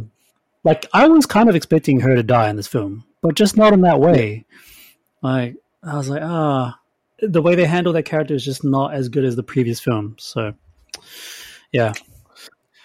Cool. Did you want to say anything else about the car chasing? Or Nah, I'm good. I think yeah, we're trying, we're trying to be brief. try, yeah, the car chase scene was like it was cool. but it didn't make me go, "Wow, that was the most inspiring car chase scene I've ever seen." To be honest, I and I think I'm probably in the minority here. I don't actually care much for car chase scenes. Mm. I like I remember I watched the Italian Job, and there was this other one. It's like you know one of the best car chase scenes, you know, ever made type of thing. And I just like after about five minutes, I'm I'm You're I'm good. done You're good. The car chase scene in this film was way too long. Like this Yeah. movie being two hours and forty three minutes, it could have been two hours and thirty. Like just cut ten minutes of that car chase scene. I feel like Yeah. that car chase scene was like thirty minutes. So long. It takes forever. And like when I was in the vo- 4D, like getting thrown around, like I felt it even more. But like Hmm. it was just long. the thing about car chase scenes is that like when they start, generally the person gets away. Yeah. Like it's very rare that the person gets caught. Yeah. Whoever it is, the villain or the hero. Yeah. Exactly. So if I know that, and so far I've never been proven wrong, it, it really kills the suspense for Mm. me a lot. Yeah, of course, it kills the suspense a little bit, and also like some of the sequences just felt a little too unrealistic. Which is, I know that's kind of a big statement to make for a Mission Impossible film, but like there are certain bounds that they sort of play in when it comes to any kind of filmmaking and action films. They establish rules per se for certain scenes, and there were just some like the way the Humvee was like going through some of the steps. I was like. That's kind of bullshit. Like that wouldn't really happen. Oh, I actually don't know about that. like yeah it was just it was just teetering a little bit too much in that area of like unpredictability but Of, of, of but disbelief. yeah that's more of a nitpick and that nitpick only becomes a um relevant to me because the chasing was just too long and it wasn't escalating. It was kind of just chase chase chase chase chase. It, it wasn't It's getting same level. yeah it wasn't getting like high stakes or anything. At any point there was no missiles or anything. There were no like grenade launches like you know they, they were like there was nothing. It was just literally cars going through rome is it? Were they in rome? I think it was rome. Venice. oh venice yeah. Yeah. um yeah so italy anyway but no, maybe Rome. Maybe they go to Venice. oh yeah. Yeah they go to venice. Anyway so like it's just cars going through a city there's Yeah, nothing and there- all that interesting where, about it He's driving forward, and then the the cars, the, the cop cars coming behind him, and he just reverses. It's like I don't know. there's, there's, there's these breaks as well that kind of like drop the tension way down. yeah and i was like all right i'm ready to move on from this yeah. which means we will move on to Act Three. Ah, okay, so on the train, Gabriel kills the engine crew and destroys the throttle and brake. He meets Denlinger, who possesses or who proposes an an alliance between himself and the entity. Uh, Denlinger, am I even pronouncing that right? Denlinger, Denlinger. I don't I don't remember. American guy. um, explains that the complete key unlocks the chamber housing uh, the computer of the S- Sevastopol, which contains the early version of the entity that can be used to control or destroy it. Gabriel kills Denlinger, uh, and suspecting Paris will betray him after Ethan's her in Venice, attempts to kill her as well. Impersonating Alana, Grace brings the complete key to Alana's buyer, revealing to be Kittredge. Though tempted to betray Ethan for $100 million and protection for herself, Grace decides against it, pickpockets the key from Kittredge, and flees. Ethan parachutes off a cliff onto the train to save Grace from her pursuers, but Gabriel acquires the key. Should we stop here, or do you want to just go finish the whole thing? Yeah, let's stop here for a bit. I, I, I need some explanation here. I need you to help me out. So, what was the point of this mission? Like, why does she have to give the key to the buyer, but then not give the key to the buyer? Like, I didn't understand what she was doing here, what the goal of this was. So the whole idea of giving the key to the buyer was to finish that trans. Oh wait, hold on. Because I thought it was to find out um, what the key unlocks, but she doesn't do that. Like, she doesn't find out. They don't know now. so they she's still don't know. she's on her own mission without telling Ethan, and I'm surprised that Ethan doesn't even pick up on this. He doesn't suspect it. Maybe it's his naivety towards because he likes to protect women or whatever. like her mission being the getting the money because she doesn't take it. Yeah, her mission was to yeah. Oh no, wait. That's the thing, right? Like the the, way that it's pitched is like your mission is to go meet the buyer. The the key has to be there for the buyer, and like it's kind of implied that like you find out what to do with the key when you meet the buyer, but it doesn't happen. The buyer never tells and wasn't going to tell. She doesn't even ask the question. Wait, I, I can't even remember what was her whole mission from Ethan. Her whole mission from Ethan is to go in there, Pretend to be the White Widow and Pretend sell to the, and meet the buyer, right? sell to the buyer, and then what? Why? Wait, I can't remember. Yeah. I can't remember That's the thing, because the whole point was to get the key to find out what it unlocks.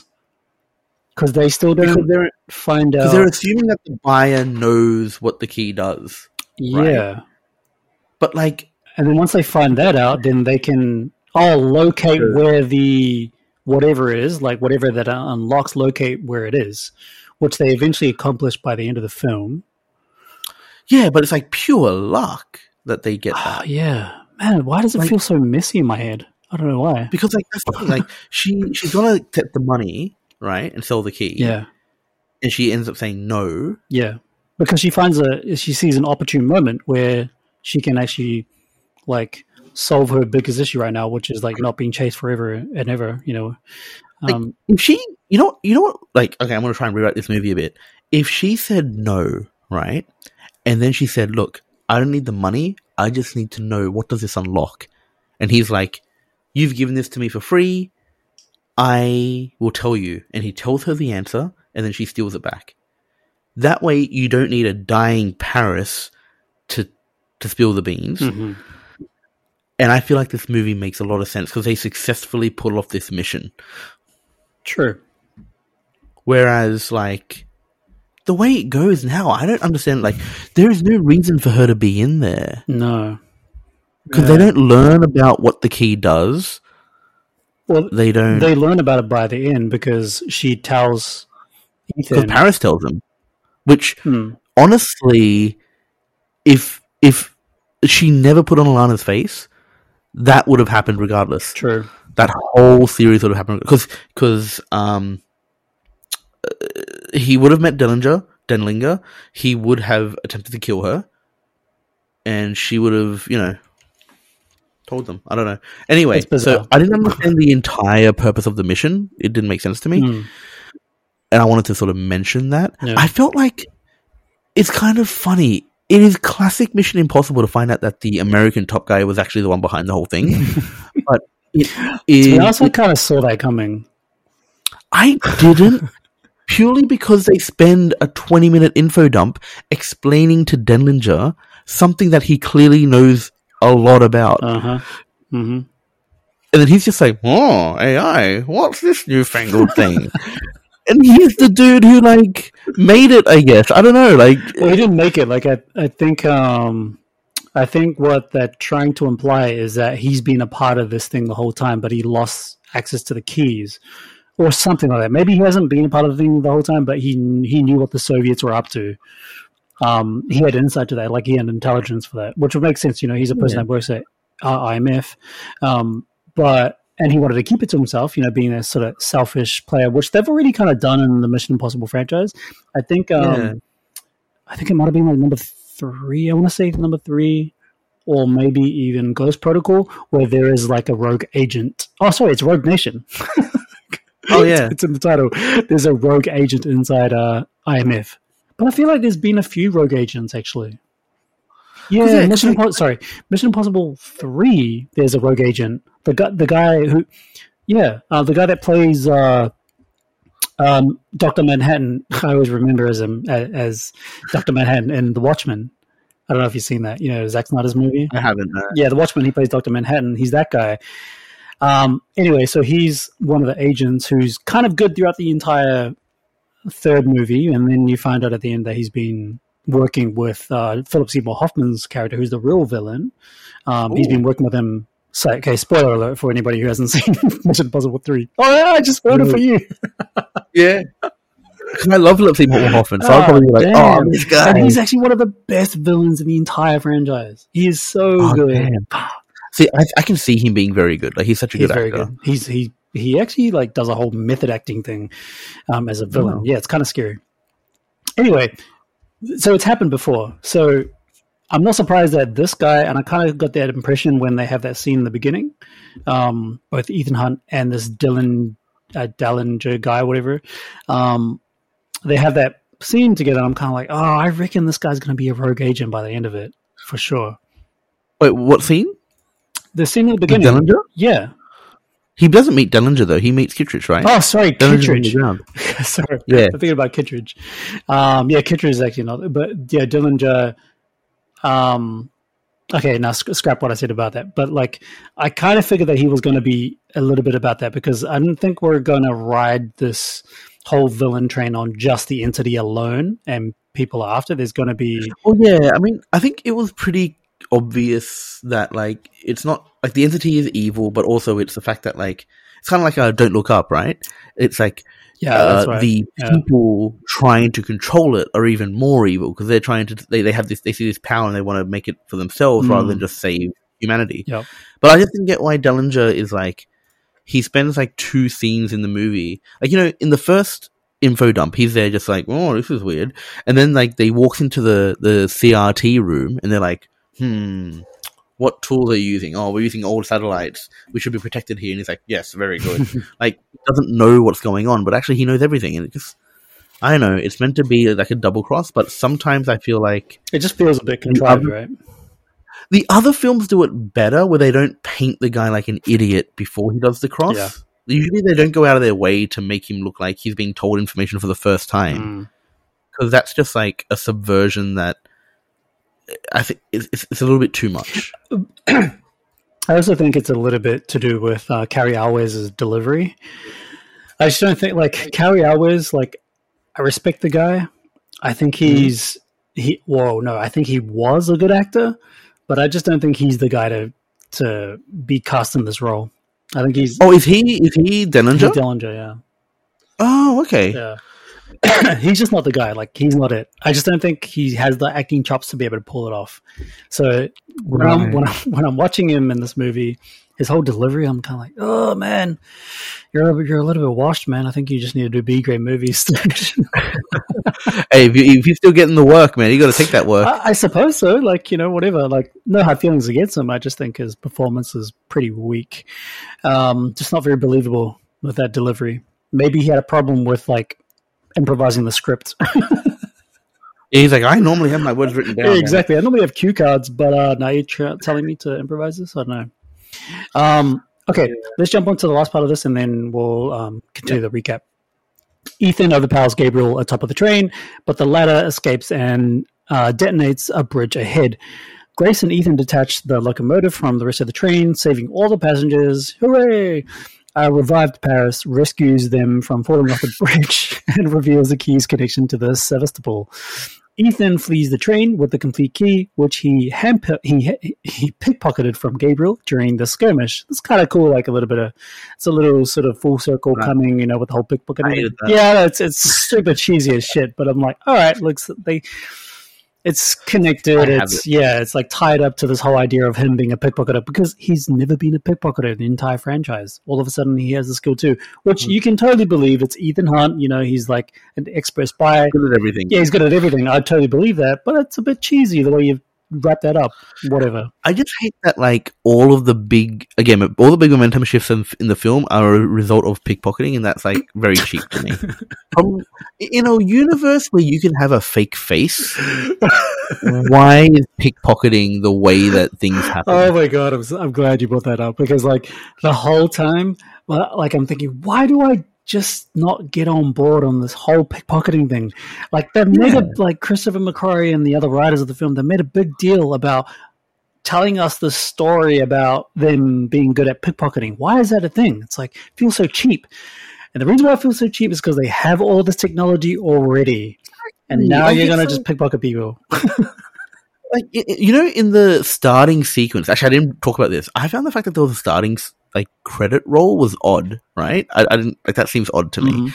um, i remember watching going what is this it feels like b grade but then in that starting sequence which takes longer than you expect It's pretty long, yeah.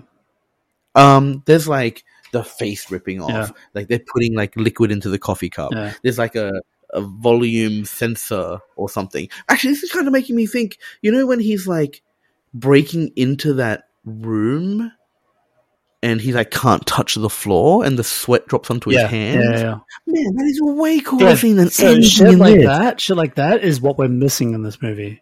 completely. Like all that kind of cool shit that ex- existed all the way up until probably Rogue Nation, and then it just kind of fell with Fallout. There's just like so much cool stuff, and in this movie, it's just like, oh, I've got it now. Oh, I put it over here. It's like it's the place that you'd least expect to look, Mm. and then she looks at Ethan. He's like, must be his pocket. Like, I don't know. Yeah, it just again, I think it's that weak writing, perhaps. You know, like when they, when Christopher McQuarrie must have must have said something like, "All right, Hayley, your character, you're going to be a pickpocketer. Ethan, you're going to spend all this movie proving that you're a better pickpocketer than than Hayley. All right, now Like, go at it. lean. Just go. Yeah, lean we're going to fully commit to this, like fully send." And I want you guys to improvise the script on doing it. the, the one last thing, uh, negative thing I want to talk about because there's positives in this as well is the fact that I found I I like audibly laughed. Like I go, I didn't like laugh, but I, I had a bit of a humph moment when Paris, stabbed in her heart, is alive enough to walk into a different carriage, hold Ethan, and pull him up from like a thing from from like hanging. Yet weak enough to then immediately die. yeah, uh, yeah. Like it's I don't understand how both of those things can be true. I Like, yeah. either- Not strong enough to lift, or you're strong enough to probably survive after the lift. when she when she Like, rocked up, I was like, "Oh no, this is going to be so unrealistic for sure." yeah, like I don't understand how she's like, I'm stabbed, I'm still lying there, I'm up, I'm crawling, I'm grabbing, I'm pulling. she's a she's Okay. an antenna girl, man. She's got powers. yeah, but like, and then she dies. Like, okay, now I've done my job. She is the one that breaks it open. Like, they don't find out about the Sevastopol until she says it. Yeah, yeah. Um, again, which is just It's it's weird Um, because her character doesn't seem like she's adding tremendous value to the script at all. Although she's holding like really important information, and I feel like with that type of information for a character, your character just needs to be a bit more involved. But she's not really that involved. She's kind of in the No, not at background. She's like she's just one of those annoying like uh sidekicks for a villain that just gets in the way, like a hurdle, right? yeah. But she doesn't have that real importance. But in So, like drawing back to the first film, it's like a series of like uh intelligent schemes and like successfully pulling them off, pulling off heists. Yeah. Whereas in this movie, it just felt like they just bumbled around and figured stuff out, and they just happened to be better fighters Yeah. or better runners. everything was like, like- by sheer luck. And i'm not saying that that's not what happens in the previous films. Previous films is a little bit of luck and they, they always joke about that. Um, it's like an ongoing joke within their team ethan hunt's team. But they still put so much hard work into the strategy on how to take down the missions. It's like it's fun. It's like that's where all the fun and the and the chunkiness of um, what makes mission impossible so special but it's kind of missing in this is like it's more 007 without much intelligence at all. But 007 generally has like a pretty good plan when he does. It has a good plan, but just not in the same. It's a, it's a different style of planning compared to Mission Not a heist Impossible. plan, right? Yeah, yeah. Mission Impossible. Yeah, actually, a good way of putting it. So Mission Impossible is more like a heist on the mission, um, and there's just there's a little bit of planning, but then there's more. It's more intelligence behind the planning as as opposed to Mm. planning itself because they eventually change those plans once the mission gets goes away, which is kind of the fun part, right? They figure out all these other things with the uh, with all the other tools and gadgets that they have at their expense. So, and that's just completely missing in the entire film. And this that's where they just suffer quite a bit. Is that the our central characters are pretty central. You know, Ethan Hunt and um, uh, Grace? Grace. You know, it's the focus is on them for sure, and I don't I don't mind that. It's just why even have you the rest of your team members there other than to serve like a really cool sequence in the airport, and then that's about it. It's just Yeah. I, I, yeah, I definitely think that like this film would have benefited more from like the other team having a plan, them sticking to a plan. I would like to know that the main character is successfully doing something rather than just kind of like, I'm going to show up and start fighting people and stuff is going to work out. yeah, that's right. Um, yeah. All right, let's just read this last part and then we'll wrap it up. I Um, think you did, did we? Oh yeah, we did. Yeah, we, we finished. What's that? I thought we finished. Yeah, we it, did. We did finish it. Oh, maybe I should just add a transition there to like send it. Um, yeah. Some some other like thoughts that I had about this was, uh, and, and I'm like I knew this was going to happen in the recap because when I finished the movie, I didn't know exactly why I didn't love it. I was like, there's something really missing. Like there's something fundamentally missing from this, and I don't know what it is. But you know what? The legit cool podcast recap is going to be able to reveal it, and I'm glad like we took the time to actually like really bring that into into light. Um, It, it's funny for me. I walked out actually thinking it was good. Mm. To be honest, um, I think it's a bad spy film. It's a bad heist film, but it is a good action film. yeah, and If I try, yeah. if I try and like yeah, and like the thing is, the spy elements, the entity, the um the MacGuffin of the key, like they're the things that make the action movie worse than it could have been. Mhm. I think if they took away all the spy elements, this would be a very good action film. yeah. But as it stands, it's not a good spy film. No, yeah, yeah. I'd have to agree with that. It's like it's it's not the same Mission Impossible that we're so used to. It's Mm. it's almost like Fallout, except worse. Fallout Six, like the last one. Fallout was the previous one, yeah, Ah, okay, with okay. Uh, Henry Cavill and Angela Bassett, like great actors, but it just didn't really hit home for me. They were just again kind of uh, good action films, not even great action films, with a little bit of spy and thriller in it. Um, but you're, you're right with this one. This one is just like it felt lazy. You know, the script felt lazy. The villain Yeah. wasn't really thought out correctly. Um, the action sequences were just fine. They were okay. felt good. No, I, I would admit that I think the action sequences are uh, visually very entertaining. What action sequences do we have? Let's count because there's not many, right? Like it's just it's the car chase scene. Got I guess you could call No, it the airport desert scene. shooting Oh, the desert shooting Desert scene. shooting. Yeah, yeah, that's right. That was right at the beginning. Um, the train sequence, and then Train the nighttime sequence. Long. Venice, yeah, Venice nighttime sequence. Um, yeah, but I think like you know, like if you if you try and like sort of rank it, like a desert shooting sequence, hard to know what was going on, but it was kind of a cool scene. Yeah, Um, car chase, I don't love car chases, but I, I would have to admit it was a good car chase in the grand scheme of car chases. I Hmm. just too long. yeah, just too long. Um, Venice fighting scene. uh, Look, I felt a lot of urgency there when Simon Pegg got like uh hacked. I guess you want to call it. Like I, I did feel like, oh, this is a thing that's happening. You're a smarter Um, man than me. I was just kind of like, all right, yeah, cool. We're just kind of rolling with it was here. one of the few moments where I thought, oh, the AI is doing something. Honestly, that was why I was excited about it. Mm. Like you never see the AI do anything Yeah, except for that, and that made me go, oh, okay. I can kind of imagine its power now. yeah, and, and and that just kind of reminded me of Eagle Eye. Um, Again, yeah, yeah, but Eagle Eye just does way more of that. The whole movie is centered around the AI just doing shit to them. I'm surprised you remember Eagle Eye Yeah, so well. yeah. I just know it's got Shia LaBeouf. Shia LaBeouf. Yeah, The bow. and um, his co-star, the supporting actress, she plays the wife of Ethan Hunt. There you go. They should have caught her up for this. And She would have been like, "Hey, I'll give you some ideas on how to run an AI villain."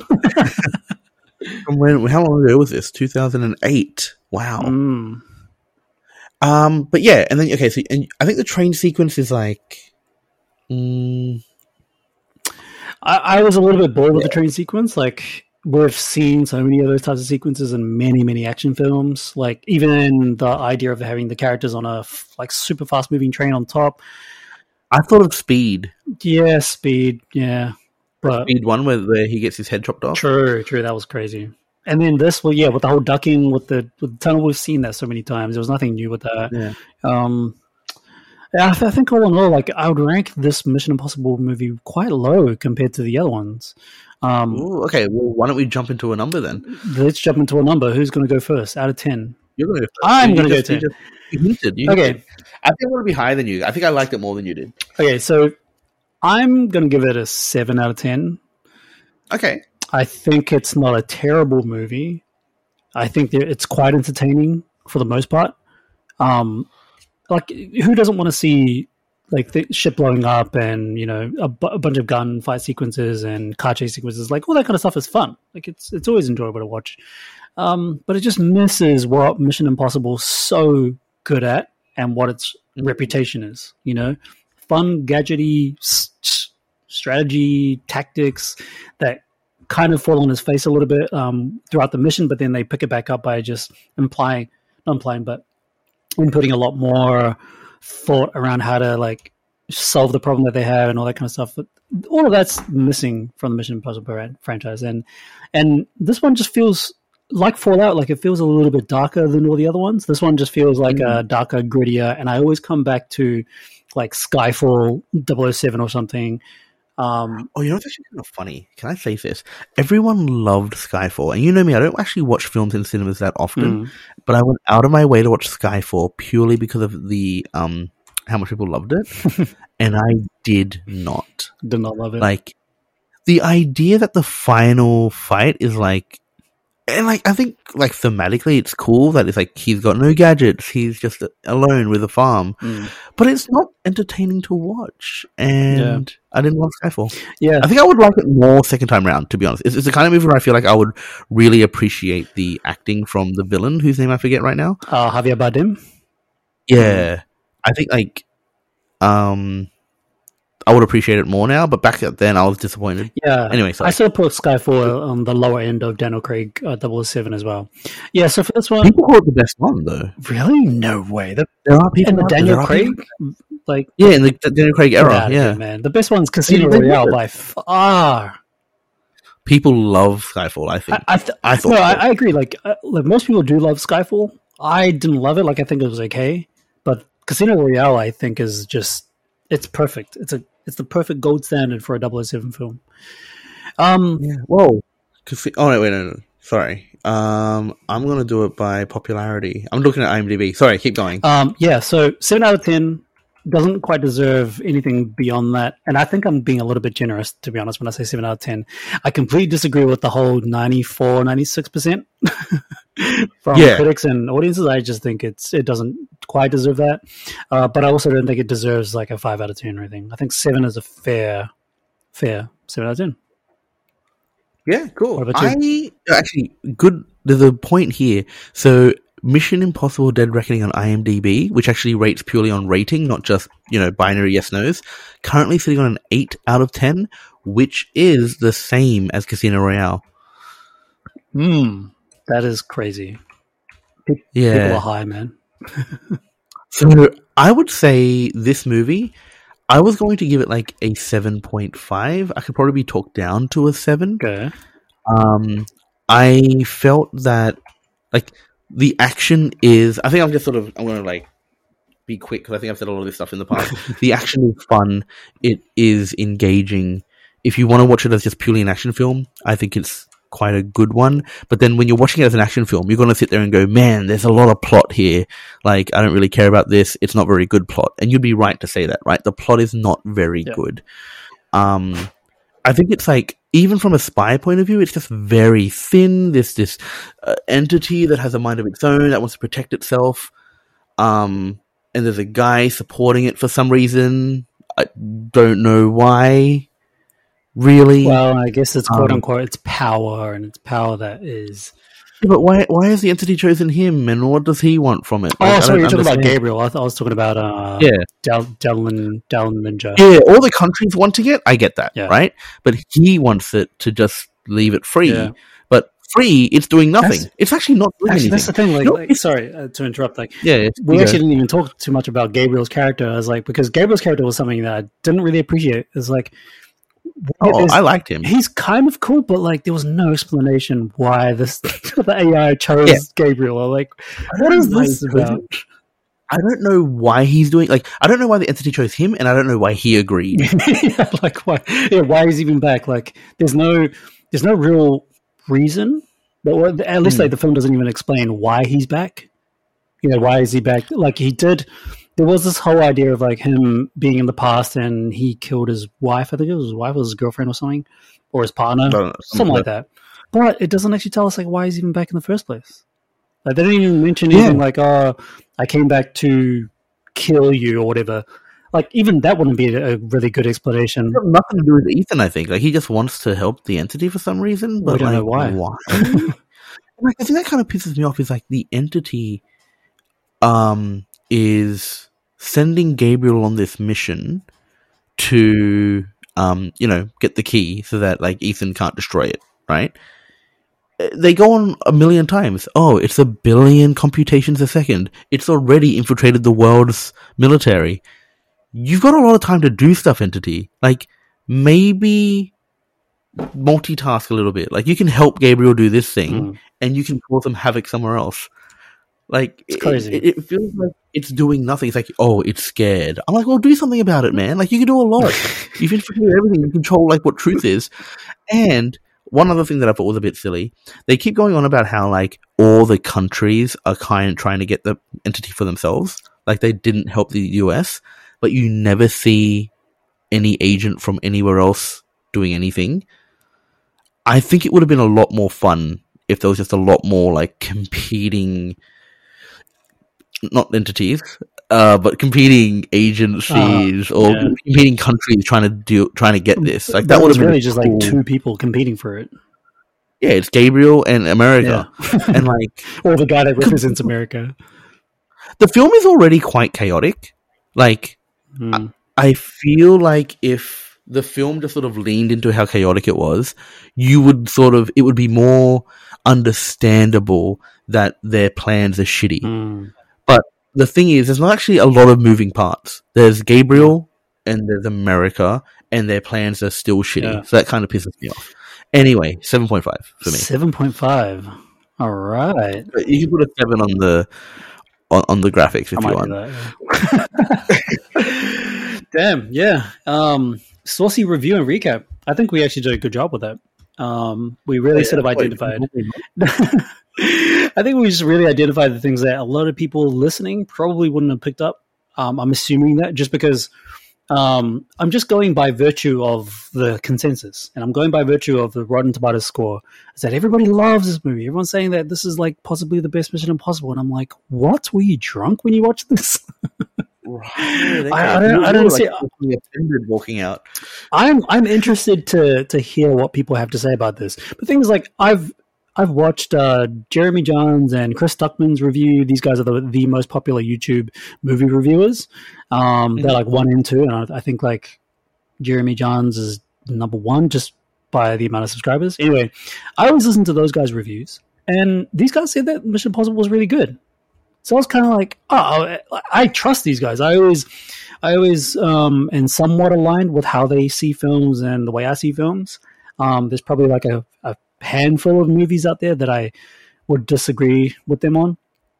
Um, But they said that the movie was quite good, so I was, I was expecting it to be like the best, you know, like, and I told you before that the gold standard for me is probably Ghost Protocol. I think that's a awesome, awesome film. Second to that's probably going to be number three or maybe Where does one rate? Because I actually liked one a lot. One. Probably rates at number four for me because Okay. number one's great, and obviously it's what's kicked off the buzz for Mission Impossible being like this awesome spy thriller, um, action heavy um, piece from Tom Cruise.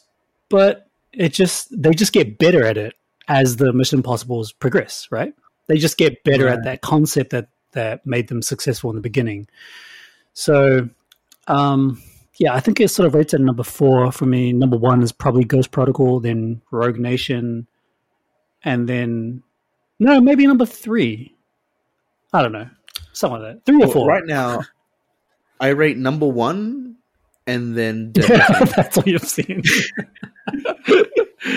I'd, I'd have to say like Dead Reckoning's like like the worst one out of all of them is number two, and then I'd say Dead Reckoning's next to that, and then Fallout, um, and then uh, Rogue Nation, then number one Protocol, uh, and then number three, and then Protocol. something like that. I can't wait to to be a defender of number two because I reckon it's going to have like doves flying. it's gonna have everything you expect from a John Woo film for sure. Maybe not Yeah. everything, but like, yeah. If you're a John Woo fan, I I think you'll love love it. Like if, if they're like diving through a window while shooting in slow motion, I'm there.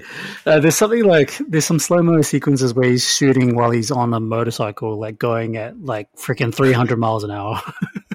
That sounds perfect because it makes the bullet go faster. You know that. sure, I guess it does. Um, okay. Any final thoughts before we wrap up? no, I think I've covered it. All right, cool. I've been doing- Um, live, the live thing actually worked. We're live Did for like about three minutes shy of the actual recording time. So, um, thank you everybody for tuning in, which is probably no one really. I think there was a few people that tuned into the live session. It is off of my personal Instagram, uh, Facebook, but um, Better than negative people, which is what I expected. yeah, yeah, probably. Yeah. Um, but uh, for the listener, if you're listening to this from wherever you are, which is Spotify, Google Podcasts, Apple Podcasts, or Podbean, thank you for joining us again for our long-winded discussions about film. And this one, as we wrap up, is Mission Impossible: Dead Reckoning Part One. Um, you can find us on social media. All of that will be in the show notes if you click on the drop down arrow um, on any platform that you're listening from. All our uh, handles, our social media handles will be on there. The next movie that we're going to be reviewing on this is going to be Barbie. Um, Oh, did you, oh wait, I can't spoil it. You saw it right I already. seen it and I regretted every second of my decision. No, no, no! I can't believe that. Everyone loves it. Oh man, people are again probably drunk watching this movie. Actually, you probably would have been. You probably would benefit a lot if you just go drunk. Just go completely drunk. Do you think I would hate it though? You know, I've got like weird taste sometimes. Mm, I think you would hate it. Yeah. But like, because I'm not going to have the same lens of like things need to make sense in a film like no, that. Neither think. did I. Like you know, like don't get me wrong. Like I didn't go into this thinking that I need to like analyze the hell out of this. Like- This doesn't make sense. They all have the same name. Like, this looks fake. um, Yeah. No, no, no. Like I, I'm the same as well. Like you know, like I, I'm a movie enthusiast, right? And I love to take movies for what they're what they're trying to be. yeah, Barbie was just an absolutely stupid movie, and it shouldn't have been made. I don't know. Like if they if they were going to make a Barbie film, at least make sense of what you're trying to do with the subject matter. They weren't. This movie is just Right. completely stupid. It feels like a sketch comedy, like on SNL. That's what it feels like the entire time. Oh wow! Okay, so it's just like it, it- you seem to hate that though, because like I know Thor, you kind of compared Oh Thor yeah, four Thor to was that. just a stupid movie as well, and that felt like a sketch comedy. This is the same thing, probably worse than Thor, oh wow, with Barbies in a Barbie world. seven point six out of ten. So it's actually not doing that great IMDb wise.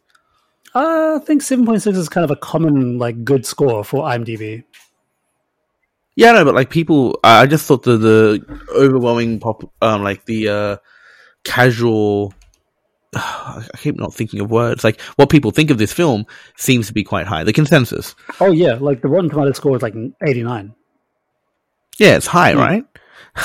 this is funny. I'm looking at IMDb because I haven't seen the film. It's like top cast: Barbie, Barbie, Barbie, Barbie, Barbie, Barbie. Ken, Ken, Ken, Ken, Ken, Ken, Ken, Ken, Ken, Ken, yeah. Ken. Yeah. It's Anyway, just a really stupid cool. movie. I really wanted to enjoy it, but Yeah. the first like, I think like the first ten minutes, I was like, oh my goodness, the ideas that they're executing here are just so stupid. who are you doing that one with? Review wise, Uh, I, uh, I don't know. If you want to go watch it, we can review it together. Otherwise, I'll just. nah, Otherwise, we can just. Uh, I'm just gonna roast it by myself.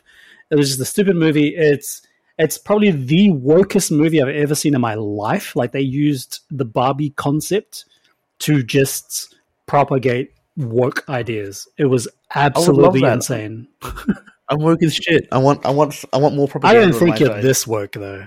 Like this is Ooh. crazy. It's the look. I'm gonna, I'm gonna just tell you so then you get prepared for it. The movie I'm not going to watch. It. Oh, yeah. okay. The movie is just about taking down the patriarchy in the real world. Okay, That's what it's all about, and they double down on it like it's no tomorrow. It's it's wild because Barbie World is about women like controlling the world because they're all Barbies, yeah. and then they they So is it, Is it like a location in like America, or is it like Barbie what is. Barbie? no, World? it's a fictional location. Oh, okay. I thought it represented in the film. In the film, you know what I mean? no, no, it's a fictional world in the film. That's the thing. Right. Yeah, it's a fictional world in the film, and Barbie has this like internal, like almost like existential crisis or some shit, and uses the real world to try and fix that issue, and discovers that the world is run by men, and it's not the same as Barbie world, and then and then Ken discovers that in the real world, and he and he thinks it's a great idea, so he tries to infiltrate that idea into Barbie world, and just controls all the women in there. It's just it's so bad. It's actually a plot. Okay, this is interesting. Yeah, there's a plot, but like, look, I, I'm all for like Hollywood doing whatever they, the how they want with woke bullshit or whatever. So long as like tell a good story, at least. This just Yeah. was executed badly, and it was just like right. it was just a lecture. You know, good good storytelling is not you lecturing the audience. Good storytelling is you conveying a good story, and you can make whatever you want from that message. Not lecturing. Like this was just Hollywood's way of saying, "Hey, we're going to use Barbie because people don't believe. Obviously, Barbie's like a, a crazy concept, and we're going to use this as a as a like wheelbarrow to wheelbarrow our woke ideas into the mainstream audience. That's literally what they done. Oh, you, you know, you're making me want to watch it. Go watch And it. I don't want to spend the money. I don't want to spend the money. So you've made me spend too much money on films already this year. it's a terrible movie, and I wish it. I wish it fails miserably, which it's not at the moment. So, No, I think it's going very well. all right. Anyway, let's wrap this up. Um, thank you for right, tuning cool. into that. Uh, sorry for bragging on at the end, uh, listener. But um, yeah, the next movie we're going to review is Barbie, and then after that, we're going to move on to like pretty quickly. We're going to move on to Secret Invasion. So that's going to come. Oh, that's okay. the the finale for that is this Wednesday, and we'll release a, a big review and recap on the entire season. So you're not doing it episode by episode anymore. No, no, just You've learned your just one season. one season. uh, thanks, Tony. Um, we will catch you again on the Legit Cool, Logical podcast. And um, bye to the listener. Bye to everyone else. All right. Bye bye. Bye bye.